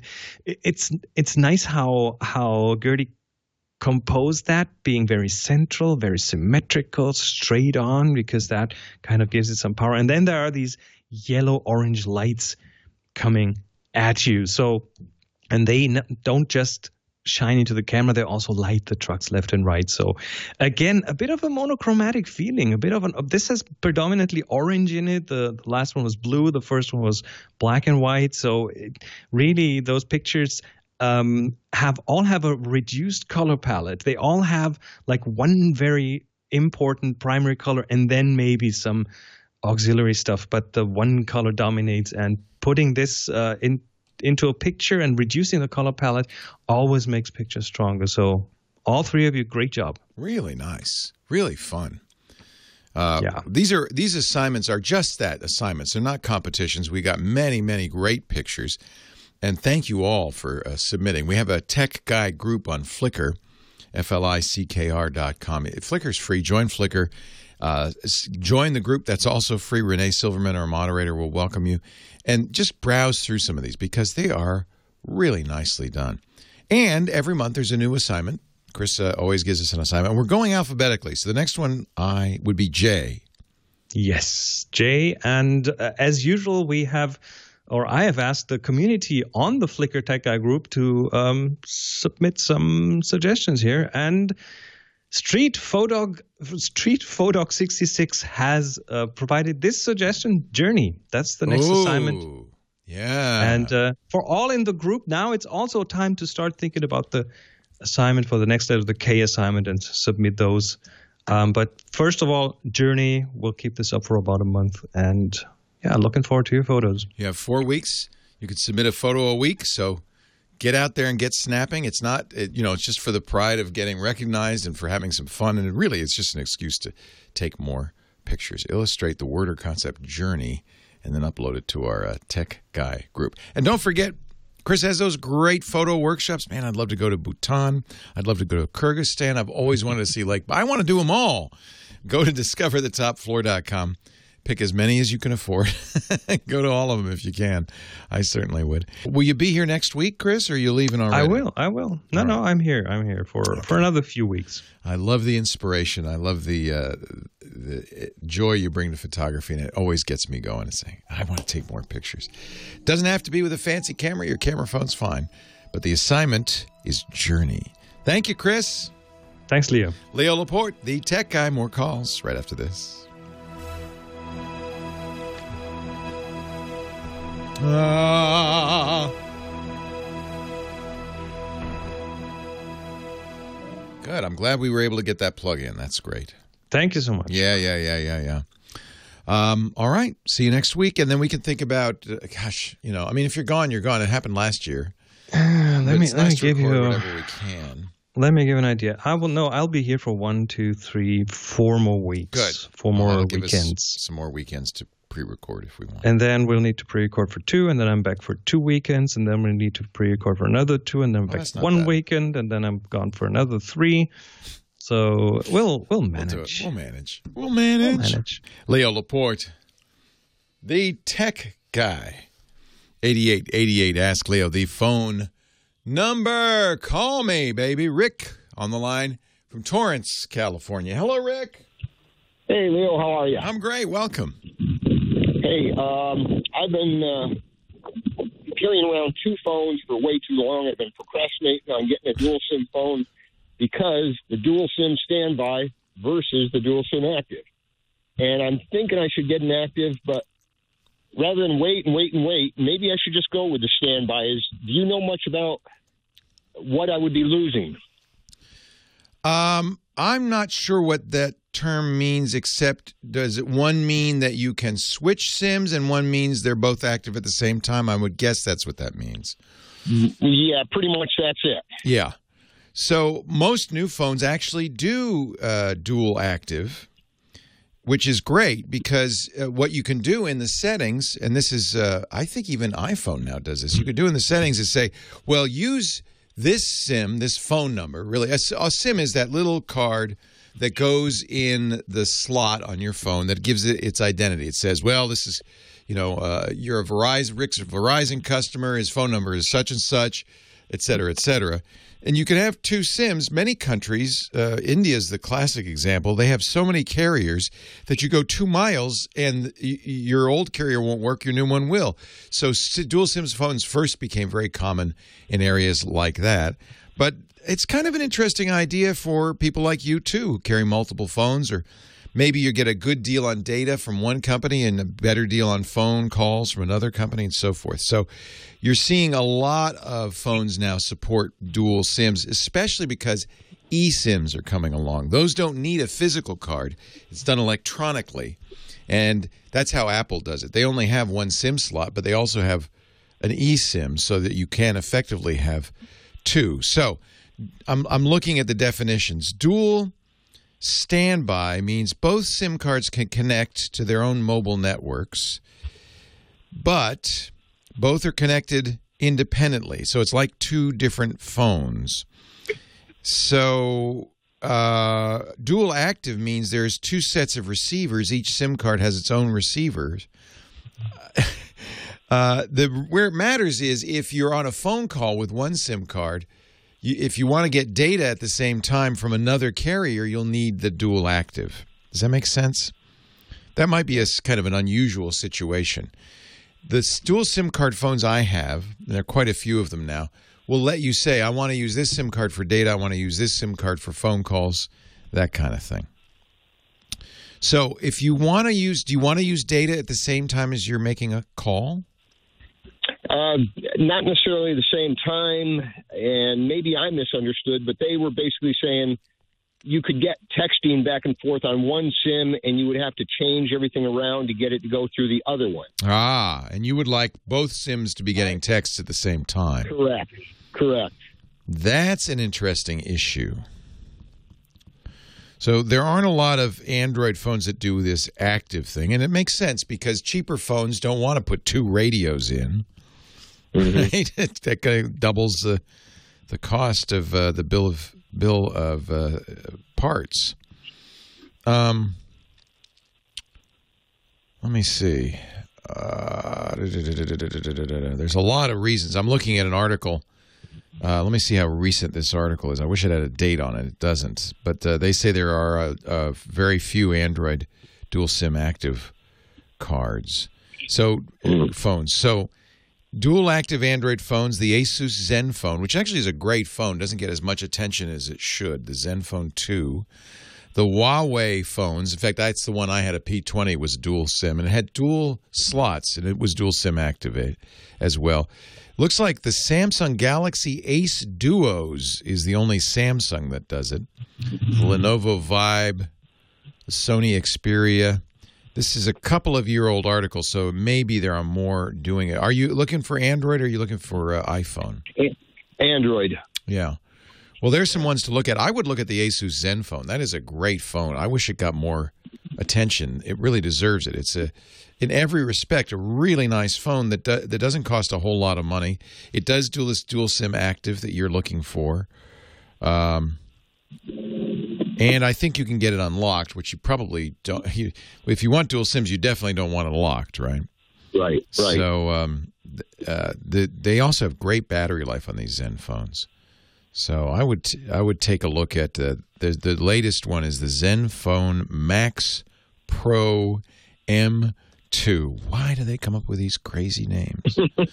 how, how is anybody supposed to remember that? 500 milliamp hour battery. That's the bat, the biggest battery out there. So um, that's that's pretty good. Yeah, so that's yeah. I'm going to put links to these articles so you can you can get the specific differences. Um, Okay. Because this is this is kind of it's not what I thought it was. It sounds like it might not be exactly what you thought it was either. I think that's an interesting question. Can I get text messages to do different numbers coming into the same? I presume the same messenger, right? Yeah. Yeah. Yep. That's an interesting uh, question, and I don't know if anybody addresses that. Usually, what happens is you say, "Well, I want text messaging on this number, not both numbers." So I don't know how how that'll work. Let me uh, let me uh, open the lines to anybody who has an idea. I know we have a lot of dual sim listeners, and they may be they may be uh, get, can give us a better idea than I know. Hey, I appreciate the call. All right, thanks, Rick. That's an interesting question. So what he's looking for is the ability to have two numbers, two carriers, or the same carrier, I don't know, but two numbers on a phone. So that's dual SIM. But he wants to be able to receive text messages from both numbers. I think he'd probably be okay. And one way to work this would be to use something like WhatsApp or any any any messaging program that's tied to a phone number and give out that messaging app. Now, your correspondents would have to use it, but if you tied WhatsApp to one phone number and then had text messages, SMS coming in on the other phone number, you'd effectively have both working, but you'd have to convince everybody to use WhatsApp. And that's a little tricky. There may be another way to do it. Dr. Flay in the chat room says, What if you had SMS redirection? In other words, if you had a way of saying when when they came to one number, all right, now forward that to the other number, and then they'd both come in. That might be easier. A service like Twilio, twilio.com, mm, T W I L I O, probably would be able to do that. In fact, maybe that's the best solution to use a virtual number for the, one of the numbers and a real number in the SIM, you know, a real SIM and a real number on the phone. Then you don't need dual SIM. And you could use Twilio to forward text messages from that second number. You could even have that, if you used Google Voice, have that second number ring the phone. Yeah, it's an, it's an interesting question. If that's what you want to do, I think I would look at forwarding as opposed to dual SIM. iPhone 10s, 10s Max, 10R, and the 11 feature dual SIM because one is a nano SIM and one is an eSIM. So that that's how they do it on the iPhone. But boy, I don't I don't know how you would get iMessages from two different phone numbers in one iPhone. That would be a little tricky.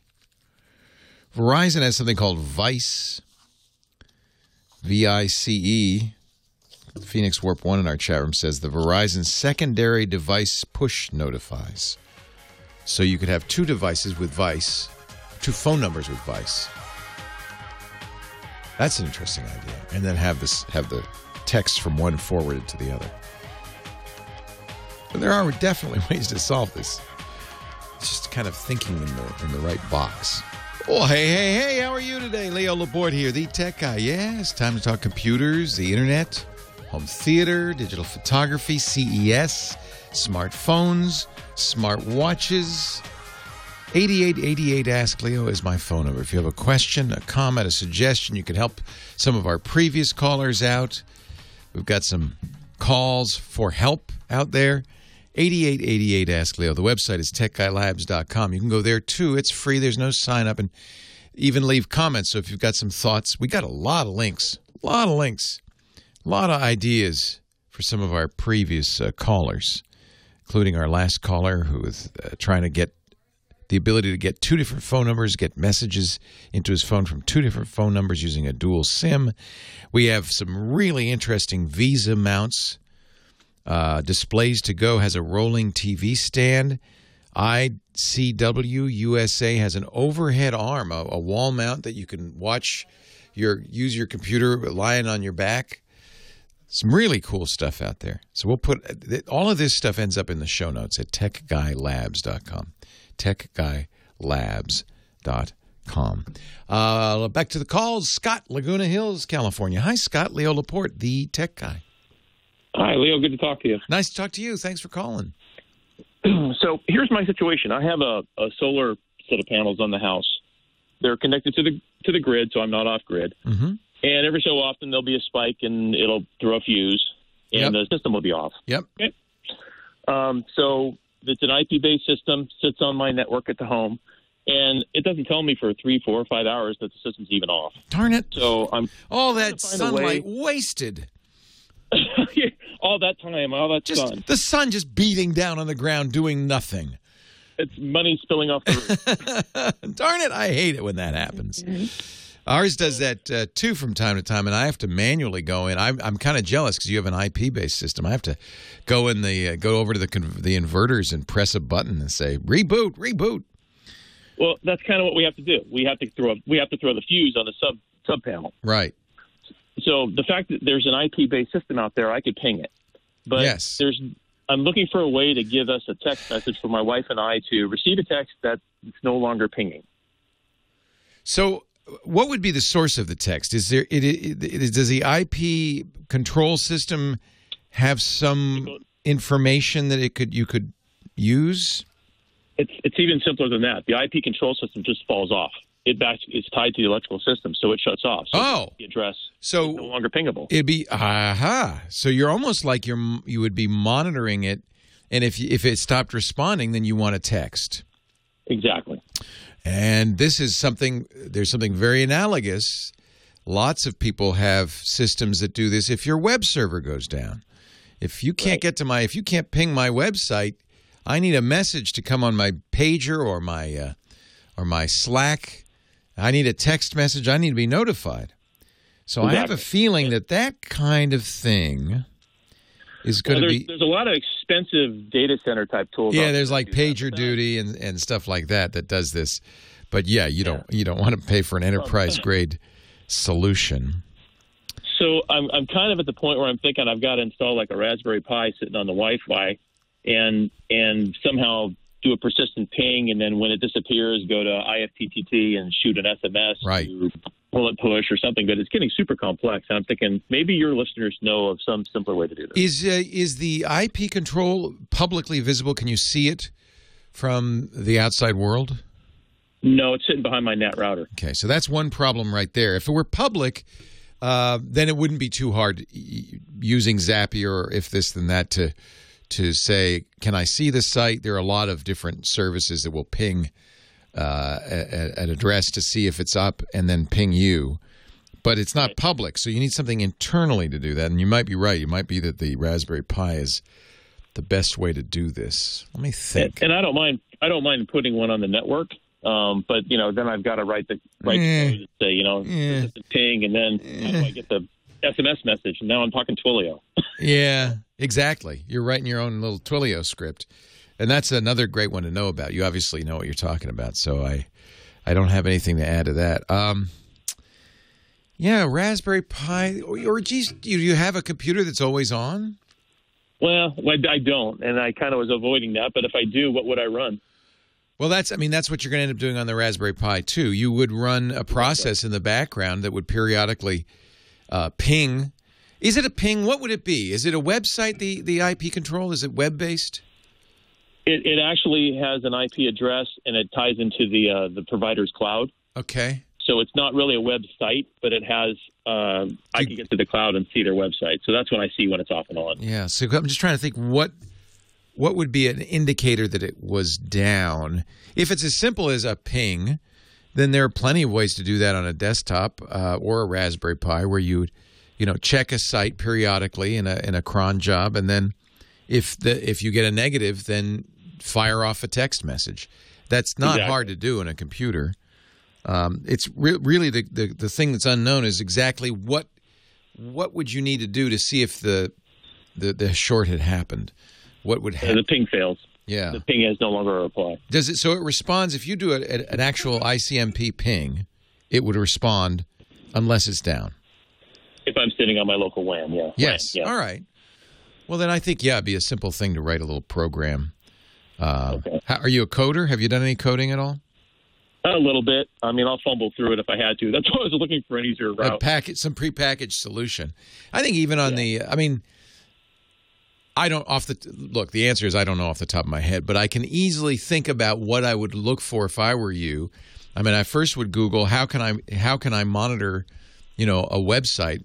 Uh, if it's a ping, I think that's a simple thing to do. A, a, a quick little Python script that would send out a ping, see what the response was. If it, if the thing is down, then you might still be using Twilio because you need some sort of SMS gateway. You obviously don't have that yourself, but Twilio is a very affordable service that would do that. Um, do you like Twilio or Bullet Push, or do you have a preference? I've used Twilio for a long time. Here's a here's a question. Here's an answer. Scooter X in our chat room has found something on Stack Exchange. Of course, that's where every programmer basically goes to crib ideas. Uh, in their Raspberry Pi site, ping a website and have an output turn on if it's online or offline. Now, what they're doing here is having a light turn on or off, uh, which you might actually want. You might want a Hue lamp in your living room that goes blink, blink, blink. But you'd also like a text message. And uh, I would guess that the logic that does that wouldn't be too far off. We'll put that in the show notes at techguylabs.com. Awesome. Yeah. All right, Leo. Hey, thanks a lot. Yeah, you're welcome. Yeah, I it does. And actually, you know, I should have checked. Uh, I use Zapier, which is a paid if this then that, and I I bet you if this then that or Zapier might have some ping logic. I'm I'm just thinking that seems like the kind of thing because there's plenty of people want to know is my pass is my uh, site up. Let me just uh, quickly look at uh, Zapier and see. I'm going to type in ping. Yeah, there's a couple of things. There's Fresh Ping and there's Pingdom, both well named. Here's Get a New Fresh Ping Alert with Twilio phone calls. So, this is exactly what we were just talking about. Uh, it's on zapIER.com. I think they have a free tier if you just want to use one of these. You'd have to sign up for a service, Fresh Ping service. You choose an event, and it would then call your phone or text your phone. Uh, so this seems like a lot of. Uh, there's a lot of ways to do this. If you have an Enphase, uh, which I bet you do for your solar panels, then uh, we're going to put a link. Mike B has found that uh, does solar panel status pings. Oh, nice. You know, I I actually I do this in a very manual way. If I will get a red or a yellow uh, light on my on my uh, Enphase, if the uh, if the if it's shorted out or it's gone down for some reason, I every morning I look at it, say, "Is everything okay?" And I don't know if it's okay again until the next morning. So it's probably a better idea to get some sort of system to do this. Chickenhead Twenty One says that's how the internet was invented. Some crazy guys at Cambridge University wanted to know if their coffee pot was empty before they went down to get a cup of coffee. The, uh, the famous Cambridge coffee pot cam. I don't know if that's how the internet was invented, but it definitely was one of the earliest cams. Uh, I should just put a cam at that. That's what I'll do. I'll point a camera at that orange light. If it's green, I'm good. If you've got an idea, 8888 Ask Leo. We're all helping each other. That's that's what this show is all about. As user group of the airwaves. Leo Laporte, the tech guy. They're debating now whether it was for the coffee pot or the internet was invented for cats. I think cat videos wins.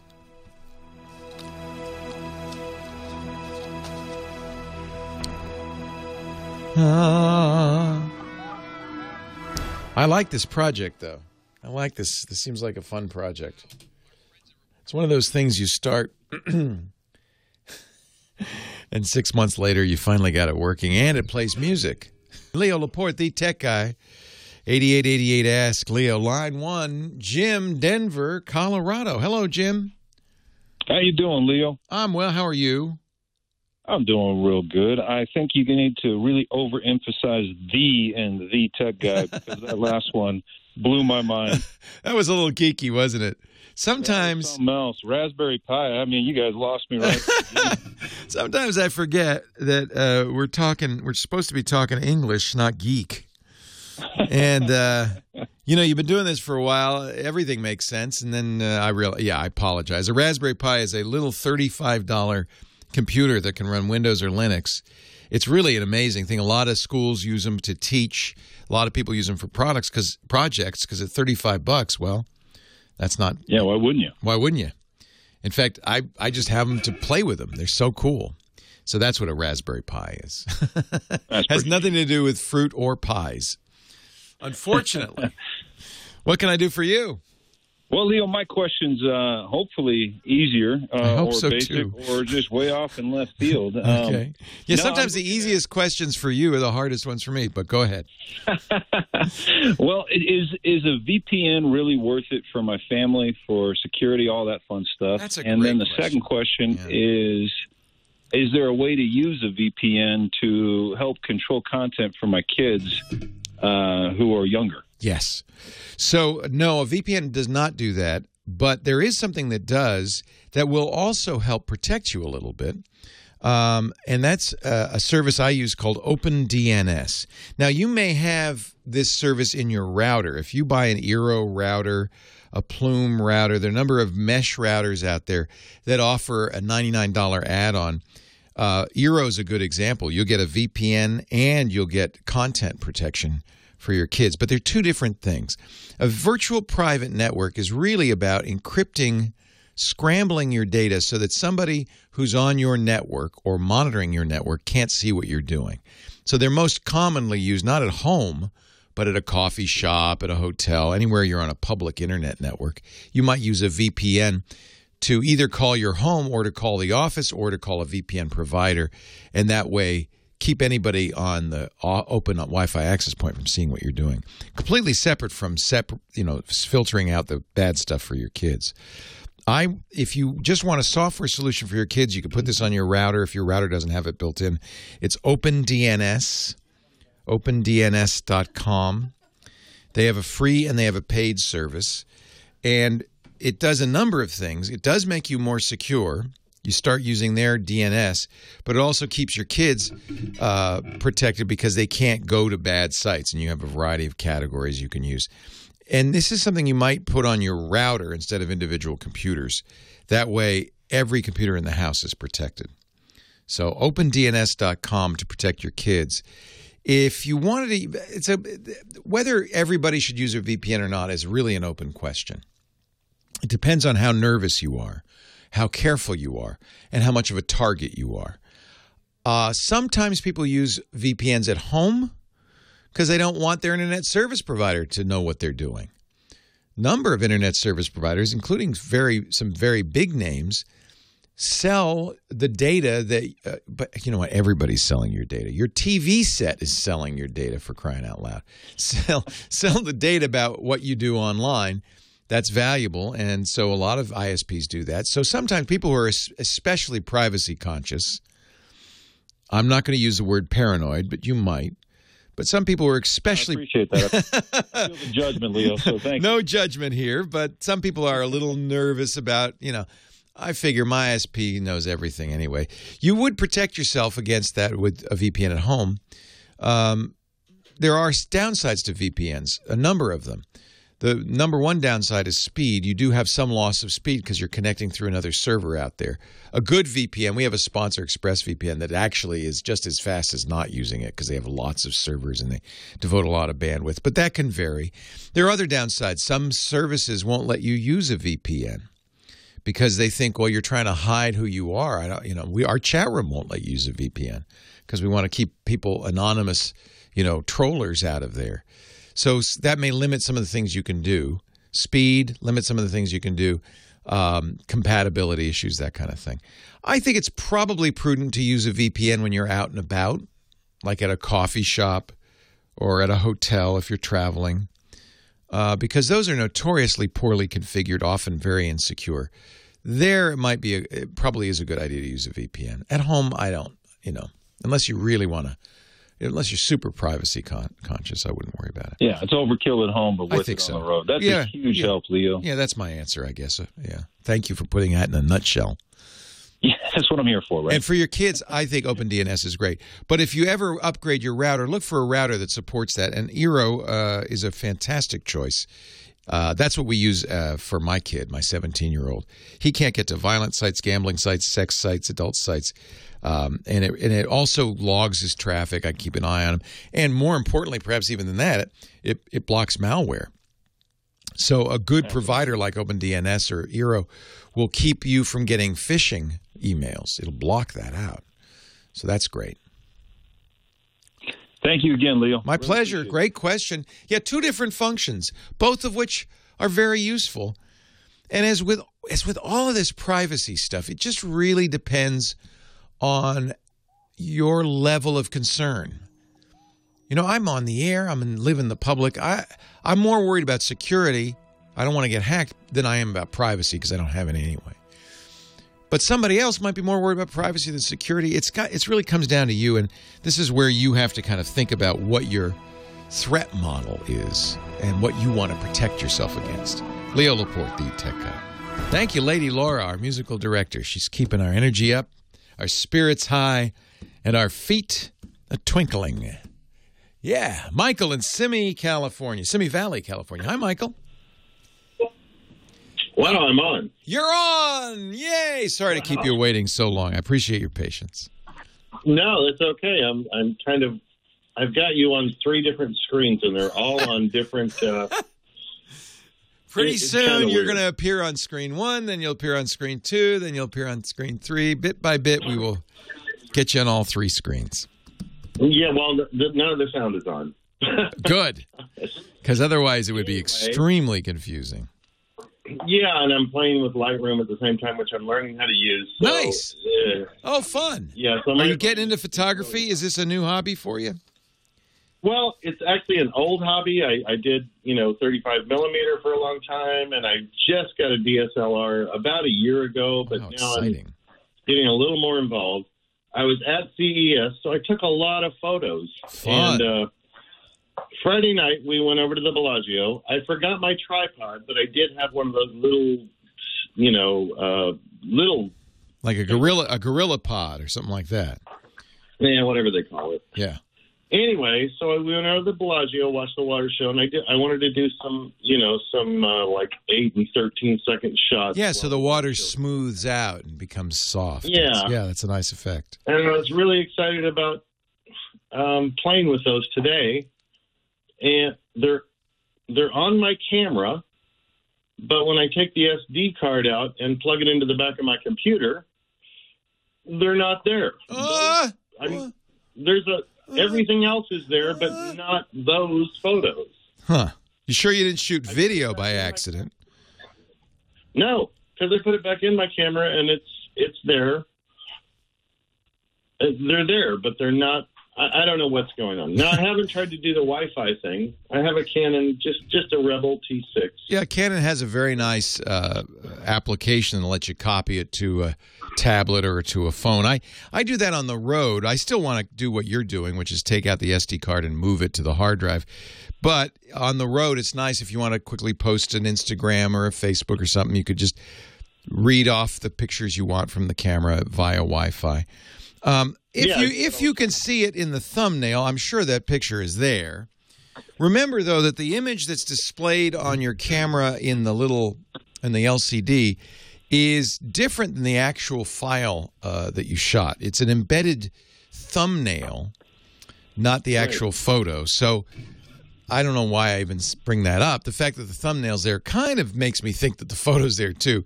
So you've looked in the in the first thing you look in is a DCIM folder, right? And you've looked in there. And, Yeah. And you see all your other shots. Are you shooting JPEG or RAW? Raw. Okay. So uh, you you should see those Canon RAW files. Exactly, they're just files, but they're. I don't know. That's It's weird, isn't it? I would look through. You notice that there's a complicated folder structure. I would look at all the. In fact, I'd just copy everything off that SD card and go through it, because maybe because it was a time lapse. How did you shoot it? It- Yeah. did, did you shoot it a single shot with the shutter open for eight seconds? Is that how you did it? yes, yes. So that should just look like a regular raw file. That shouldn't look like anything different. The only di- yeah, the only difference is you And left the shutter open. Photos that are showing up. I, I have lots of others that I took while I was at CES. You know, and and they're all showing up. It's just the ones that I took while I was, uh, you know, uh, Friday night in front of the Bellagio fountains. So uh, it's a mystery. The only thing, and this worries me, some you know SD cards fail.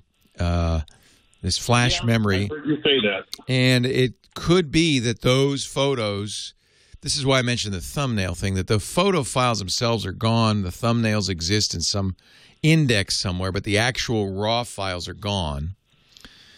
Um, I I Ah. think yeah, I know that would be bad. Um, so I would, uh, you know, there is software like Recuva, R E C U V A, that you could put on your computer and run against the. Um, is it a Windows machine? No, it's a, It's a Mac. a Mac desktop. Yeah. Okay, yeah, I think Recuva is Windows only, but there are similar programs. Um, you only have one SD card in that uh, EOS, right? Yes. Okay. You don't have a second. I've got card. others, but I'm I'm only using one right now. Yeah, some some some uh, uh, DSLRs have dual slots, but you only have one. Um, boy, I, Anyway, I'm really puzzled. You might try. Somebody suggesting and this is true that uh, connect a USB cable to your Rebel. Uh, and and try pulling it off. In other words, using the camera as a card reader, maybe that will work better. Right. The camera sounds like the camera can see it, but it also may be that the, the SD card is damaged and damaged in a way that you still see the. Th- I mean, this is far fetched, but it's possible. Damaged that you still see the thumbnail, but that the raw original is gone. And if that's the that case, then you might want to try to run recovery software against that SD card. Although, okay. honestly, when a when a memory cell fails on an SD card, it fails. It's gone. Yeah, it's, it's dead. Toast. Yeah. So I would, you know, maybe even be careful about using that card again until you solve this mystery. Okay. No, good idea. Yeah, I'll try a couple of other things. By the way, I just have to say, your analogy, like uh, CES being like a football game, I think it's more like a golf tournament because it's all over the freaking place. It is huge. You can't see squat. You can't see squat. I You can't. going to CES. There's 4,500 booths, each booth with multiple products. How could you see a fraction of that? You can't, and that's why I always, I always, you know, like you said, just watch it on on whatever. Read the blogs. Let you know you're not gonna. They're not gonna see everything either. But you hope that with a hundred different journalists, you'll you'll get the highlights anyway. Um, the only reason to go to CES is, uh, frankly, the same reason you wanted to go to a golf tournament or a football game for the environment, for the atmosphere, to hang out with the fans. You don't go because you're going to get the best view of CES. Far from it. Exactly, but I still love to go. It's it's a good excuse to go to Vegas too. So I love Vegas. I know I love going to Vegas. Uh, it's usually a little more fun when there isn't a giant conference going on, but uh, CES has Yeah, so many little- toys. So yeah, do you go every year? I, I do. I've been going for 16 years. I think. Wow, you Yeah. work in the industry? I, I do. I do home theater installation, Ah. which which we don't see a lot of at CES anymore. CEDIA is more applicable, Right. But I still I just love to go. So I- Well, and there's one thing you can't get from a tech blog, and that is the scope, the size, the majesty, the beauty of a giant 8K micro LED screen. Did you see Samsung's Exactly. The Wall? that's awesome. OMG. Yeah, exactly. The Sony one I thought was better though. Oh, the quality, yeah, I, mean, I agree. I think Sony's was fantastic. Uh, I was very impressed with the Chinese manufacturers, Konka, TCL, Hisense, all Yeah. had beautiful 8K. I really feel like five, ten years from now, you'll be doing a bunch of micro LED installs. That those 8K micro LEDs just look amazing. I think so too. Yeah. Yeah. I told my wife, I Right said, now, that's our TV in 2028. What's that? I told my wife, that's our TV in 2028. Yeah, exactly, exactly. I know my my wife comes with me as well, and It's a party. yeah, we look at that. Yeah, Nice. I don't know. our wall isn't big enough. Hey, a pleasure talking to you. I hope you didn't lose those shots, but at least if you did, you you found out now before you reuse that card. I I'd be very careful with that card. Leo Laporte, the tech guy. Let's wrap it up right after this.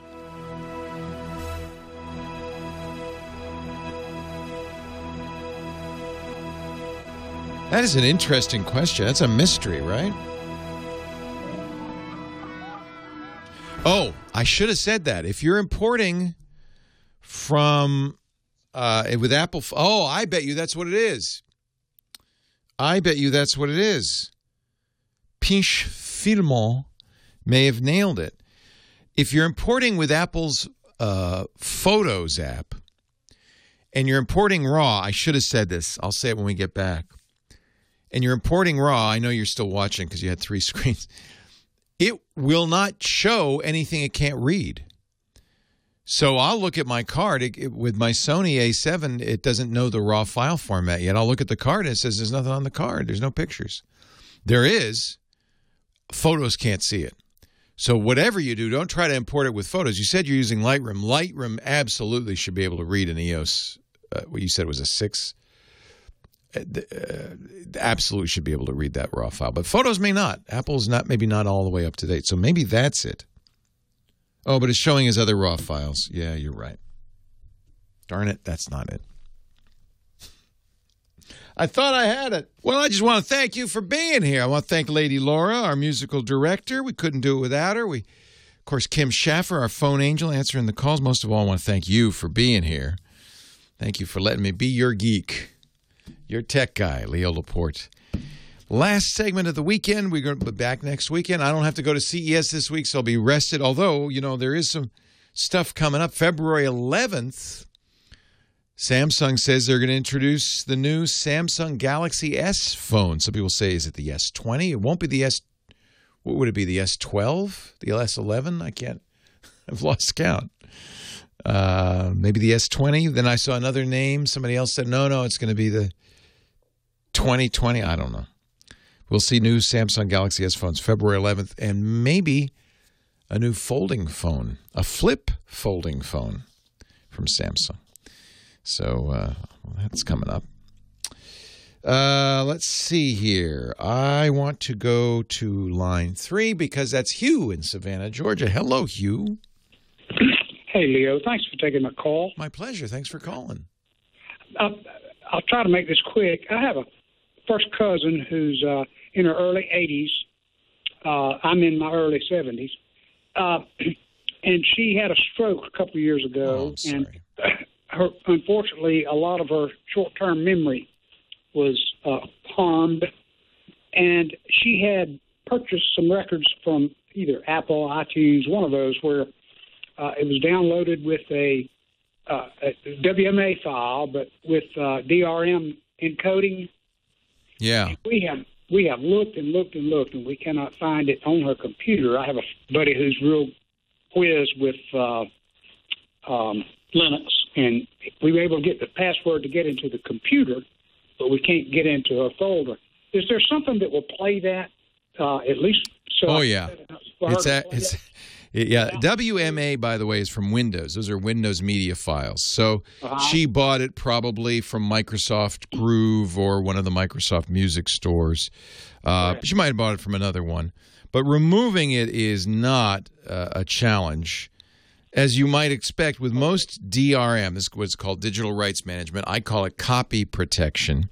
Most DRM has been cracked and can be removed without a whole lot of uh, trouble. Um, you just have to find a program to do it. Uh, the one that I use is called DRM Media Converter. DRM. Media Converter. But if you search for remove DRM from WMA files, you'll find a lot of these. And this is why I hate copy protection. By the way, she bought these a while ago because everybody stopped doing it because they realized it was no good. The only people who are at all, you know, slowed down by copy protection is honest people like you. Crooks know how to get rid of it. It's easy.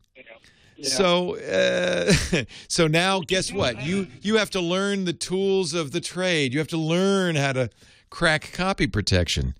Good Yeah. job. Well, she can't do a lot of things because she is somewhat hampered. But Yeah, she wants her music. She wants her music. Music hath charms to soothe the savage heart, and uh, and I think her music uh, very often, especially with people with memory issues, can bring back just a flood of memories, and it's just a wonderful thing. So I think you're I think you're absolutely on the right track, Hugh. Um, All right, DRM media converter, or just search for DRM removable. Yeah, once you know that, that that is what's called DRM, it's easy to find something to remove DRM from WMA files. But DRM uh, Media Converter uh, is not free, but it's a it's I think thirty five bucks. There are there are free tools out there as well. So Okay. there's lots of lots of ways to do this. Thanks very much. My pleasure. You're you're taking good care of your sis. Take care, Hugh. I appreciate it. Yeah, music, of course. It's our um, it's the soundtrack of our lives. It's like like others, like senses, like smell, and, and but hearing it when you you know those songs. Isn't it the case? You know, when you hear a song that maybe your your first kiss or your first dance, that the whole thing comes back when you hear that song. It's our song.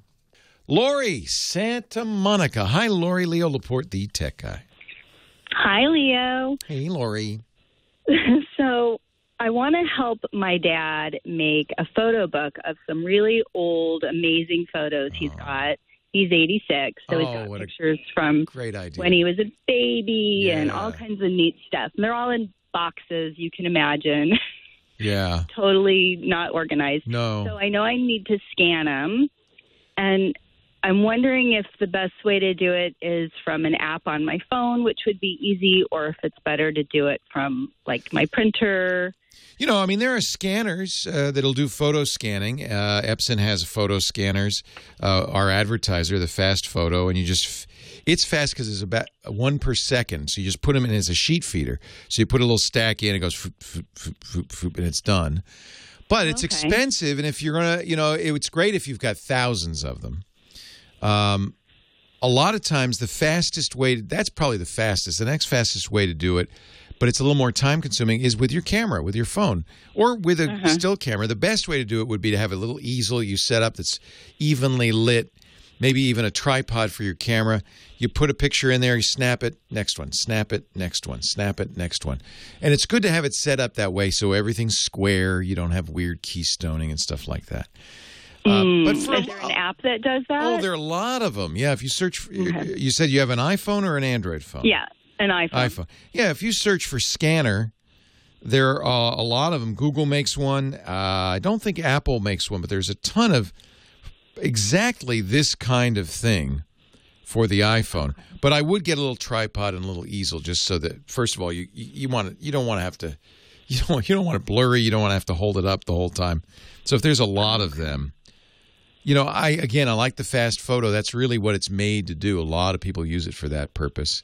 Uh, that's at Okay. epson.com slash fastfoto leo they're a sponsor so but but uh, you, you can also it depends on kind of how much time and trouble you want to go and in fact a lot of people say i ain't got the time we had a bunch of slides which are harder to do you can't take a picture of slides and uh, my sister brought them down to a service bureau and they cleaned them and scanned them for about uh, i think it was 30 or 40 cents a slide which given the amount of time there's companies like ScanCafe that will send you a what looks like a shoebox, and you just put everything in there, and then you send it back to them, and they'll send you a DVD with all the pictures. Okay. So there's okay. lots of ways to do this. If if it's if you've got the albums there, you don't want to take the photos out of the album.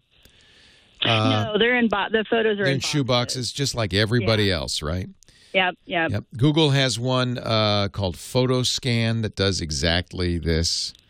It's smart too because if the phone's a little tilted, normally what you'd do is you wouldn't get a square, you'd get kind of a weird parallelogram. It will actually, they call it keystoning, it'll actually adjust it and fix it. So, Okay. So that would be a good one to try. It's, you know? Do it with your phone. See how long you can go. Are there thousands Yeah. of them? Well, I you know I want to make a book, so I'm not going to Yeah, you're going to pick the ones you want. Yeah. exactly. Yeah. That's that's probably the way to do it. I've I've used Apple Photo Book before, but they don't have it anymore. They No, but they'll refer you. They'll refer you to another one. Like uh, my favorite is Blurb, B L U R Blurb. But there's also Shutterstock is great, and there are a lot of ch- lot of ways to do this. Not Yeah, Shutterstock, Shutterfly, Shutterfly. Shutterfly, right? And Blurb. okay. All right. Nice, Lori. That's a great thing to do for your dad.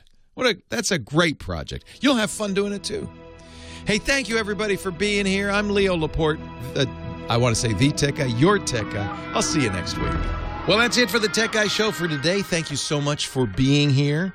And don't forget, TWIT, T W I T. It stands for This Week in Tech, and you'll find it at twit.tv, including the podcasts for this show. We talk about Windows on Windows Weekly, Macintosh on MacBreak Weekly, iPads, iPhones, Apple Watches on iOS Today, security and security now. I mean, I can go on and on and on. And of course, the big show every Sunday afternoon, This Week in Tech. You'll find it all at twit.tv. And I'll be back next week with another great Tech Guys show. Thanks for joining me. We'll see you next time.